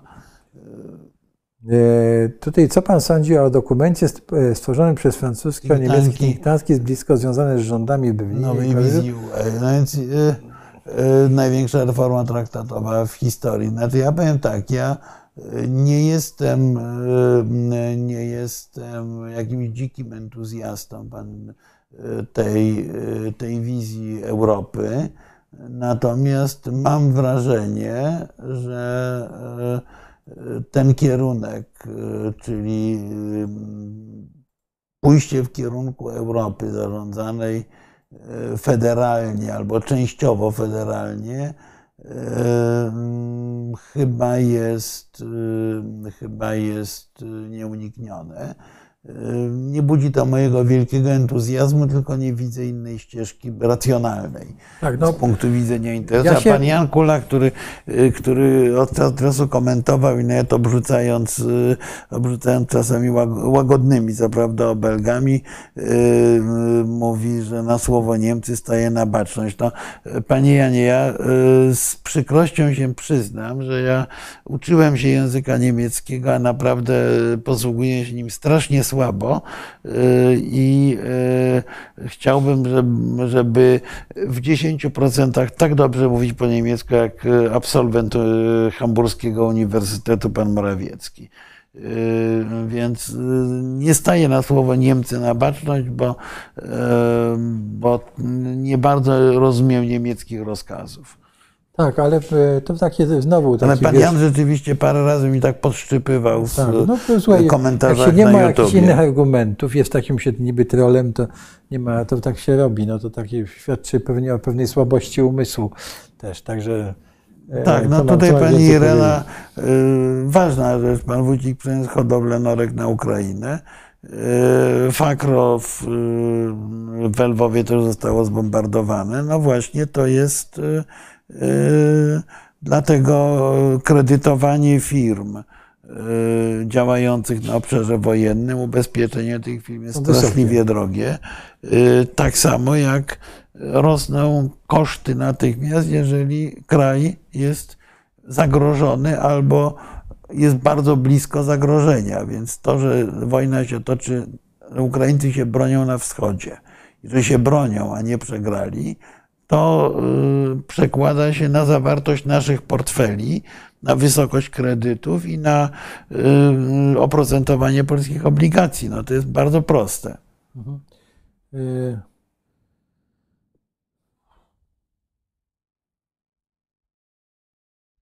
Pan Jan Leder ma... Zgodnie, wojna, drożyzna, inflacja, co mamy, po- no, jaki, jaki rozwój, jaka przyszłość? Proszę E, pana, spokojnie. Ja rozumiem, że y, pan jest zdenerwowany. y, Nie, nie, pan Jan w ogóle tutaj takie, pana, takie bardzo tak. pesymistyczne parę razy wpisy. dzieci, proszę pana, wykształcić, tak żeby by, dobrze się poruszały w świecie, żeby by, były, znały wartości. To się zawsze, proszę pana, zwrócić i to począć z- z dziećmi. Na razie y, jeszcze Ukraińcy za nas walczą i nie, niebezpieczeństwo jest daleko i, i proszę pana, inwestować y, dobrze w, w przyszłość Polski, to znaczy y, inwestować w, mądrych ludzi, którzy pójdą rządzić, tak? A, Tak, a pan Jan Kula e, już nie wytrzymuje jednak tutaj o słabościach umysłu. Ja bym powiedział, że e, zaczynam rozumieć e, dwoistość sformułowania kulą w płot. E, e, Właśnie.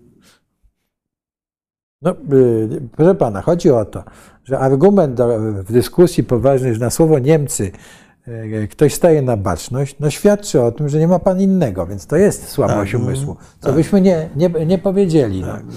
No, y, Natomiast no mówię, no, da- dajmy sobie spokój z e, dysku, dyskutowaniem kwestii trollowych. Natomiast e, pan Jarek Klimczyk pyta, czy na Ukrainie rozgrywa się walka korupcyjna między prezydentem a oligarchami. E, Panie Jarku, mówiąc zupełnie uczciwie, e, myślę, że mamy za małą wiedzę, żeby o tym rozmawiać. Nie sądzę, żeby prezydent był w tej chwili powiązany z układem korupcyjnym, ponieważ wiązałoby się to dla niego z gigantycznym ryzykiem, bo e, niektórzy partnerzy, e, szczególnie Amerykanie, są na te kwestie korupcyjne dość mocno uczuleni, zwłaszcza po, po tym, jak się awantury na ten temat zaczęły odbywać u nich. Tutaj, y, ale czy na serio Rosja odważyłaby się zaatakować Polskę tak z marszu? To zależy w jakim by, jak, jak by oceniła e, sytuację, prawda? Po tym, jakby Tak. oceniła, że NATO jest słabe, że pozwoli na, na że tak powiem, na, na wejście, to dlaczego nie? To znaczy, e, po prostu po, tak. potem by rozpoczęła jakieś negocjacje pokojowe, by się wycofała, prawda, z części terytorium, ale y, to, to że jesteśmy krajem NATO, to po pierwsze nie znaczy, że przyjdą nam od drugiego dnia z pomocą Amerykanie na białych koniach, to przyjadą i będą y, y, nas y, walczyć z nami. A po drugie, zawsze można działać tak, że jest poniżej progu wojny, prawda? Nie, Różnymi, ale- te dwa ale- helikoptery, które Tak, wleciały ale, na... ale mówiąc y, strasznie późno, więc pewnie będziemy pomału y, Kończyć. kończyć. Natomiast y, to by wynikało z rachunku politycznego. No nie bez powodu Putin wysłał te tak zwane propozycje nowego porządku no, czy nowej, y, nowej architektury bezpieczeństwa w grudniu Od tego 2021. się to, to ostatni etap To zaczął. był tak, to był, to, to był balon, który sprawdzał, na ile świat zachodni jest zdeterminowany i doszedł do wniosku, że na tyle mało, że może uderzyć na Ukrainę. Y, Więc tego nie wiemy po prostu. Jakby Rosjanie uważali, że NATO nie przyjdzie nam, czy, czy Bałtom z pomocą, to, to by niewątpliwie, niewątpliwie mogli uderzyć i by uderzyli. Więc to, to, to jest, to, to jest nie do, nie do sprawdzenia i daj Boże sprawdzać nie będziemy musieli. Pan Adam Szymański swoją drogą, y, swoją drogą y, to, y, to jest świetne stwierdzenie. Polska to NATO, a nie pojedynczy kraj. Ja bym powiedział, że Polska w NATO jest, organizacja NATO jest taka, ale Polska w NATO jest pojedynczym krajem, dużo bardziej pojedynczym niż Polska w Unii Europejskiej. I to jest dlatego, dlatego obie te organizacje są nam potrzebne. Y, mm, Więc y, Tutaj chciałbym, to będzie już ostatnia odpowiedź, proszę Państwa, przepraszamy, ale chciałbym zap- zapytać e, Ciebie, czy Ty widziałeś, żeby Rosja się z czegoś wycofuje? Bo ja, ja widziałem. No, no, E, została, w- e, musiała się wycofać z Europy, z linii Łaby, tak? Na, na, E, na, No nie, no to zgoda, no ale to, e, to niedobrowolnie wycofają. No tutaj właśnie tutaj w komentarzach że tak, tak spod Kijowa się wycofali w ramach gestu dobrej woli z, z, uśmieszkiem. Tak. E, Więc nie no, e, oczywiście, e, oczywiście Rosjanie jak nie muszą, to się nie wycofują. Nikt jak nie musi, to się nie wycofuje. Dodajmy e, dla, dla, dla e, jasności. To, to, to, No, to jest jasne. Przypomnijmy tylko, że on na przykład wycofali się z Austrii, tak? E, Jak Chruszczow na, na. Em, tak, Związek no, Sowiecki, tak? tak? Tak, tak, tak. No to był, e, to, to, no tylko też za, za pewne korzyści, za, za pewne tak. korzyści i koncesje polityczne. Tutaj padło pytanie, nie obejrzeliśmy filmu Agnieszki Holland. Ale w przyszłym, słuchaj, ob- w przyszłym tygodniu będziemy i mogli wy- rozmawiać, bo, bo rzeczywiście chciałbym się, chciałbym się wybrać, aczkolwiek e, mam, na, mam, mam nadzieję, że nie będę musiał wchodzić po ciemku, bo e, na pewno nie będę oglądał e, słynnego klipu ministra Błaszczaka, który zamierza puszczać przed tym filmem. To Ja swoją drogą wiem, to pokazuje. Nie wiem w ogóle, jak to prawnie jest możliwe, czy można kinom narzucić to prawnie. Nie mam pojęcia, no mam być pojęcia. może tym, które na przykład zależą od Ministerstwa Kultury można, Tak. E, a to, a to, się, a to się dzieje. E, Że, że część kin studyjnych na pewno jest pod, pod władzą Ministerstwa Kultury, czyli to, to by wymagało wtedy rzeczywiście. I znowu nam ktoś zarzuca, słuchaj, że Tak, jesteśmy no. wywiazu, któryś z nas, i czy jesteśmy wyrozumiałe dla Niemiec i No. Ukrainy, a, a krytyczny wobec polskich działań. E, To, Nie, zna- znaczy- to, to znaczy znaczy, ja bym, znaczy ja i, inaczej powiem, ja e, nie, nie wyrozumiały, ja się staram rozumieć racje, bo nader często są, nader często są one zakłamywane czy przerysowywane, a to do krytyczności wobec polskich działań, to ja przypomnę e, Norwida, który mówił o ptaku, co to nie ten ptak zły, co własne gniazdo kala, ale ten, co go kalać nie pozwala. No, w naturalny sposób własne błędy należy e, krytykować po to, żeby go wyeliminować. Jak inni robią błędy, to a niech sobie robią na zdrowie, dopóki one nam nie szkodzą. E, Natomiast my nie, ich nie powinniśmy robić. Wróbelek, że w mediach niemieckich ukazała się informacja, że Polska nie będzie dostarczać broni. No właśnie po, po tej y, niemądrej wypowiedzi premiera. No po prostu y, jeżdżą w tej chwili politycy po przeróżnych wiecach i wygadują, co im ślina na język przyniesie, bez świadomości, że to jest obserwowane na świecie. No przykra sprawa. Y, Ale właśnie, jeżeli Państwo i, i prowadzący pozwolą, to ja bym właśnie w przyszłym tygodniu, bo nie zdążyliśmy dzisiaj porozmawiać Dobrze, o słynnej wrócimy. aferze Wrócimy y, wizowej. Ja bym w ogóle właśnie po, spróbował porozmawiać, odpowiedzieć na proste pytanie, y, czy dyplomacja jest nam do życia koniecznie potrzebna. Dobrze.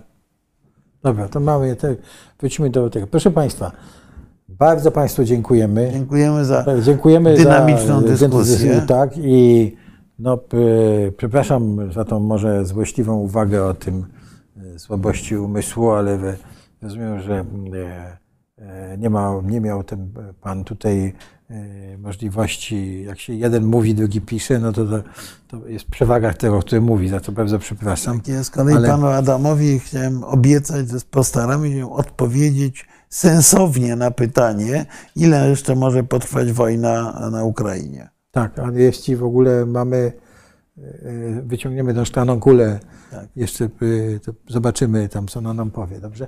Także nie. serdecznie dziękujemy Dziękujemy bardzo. i do zobaczenia.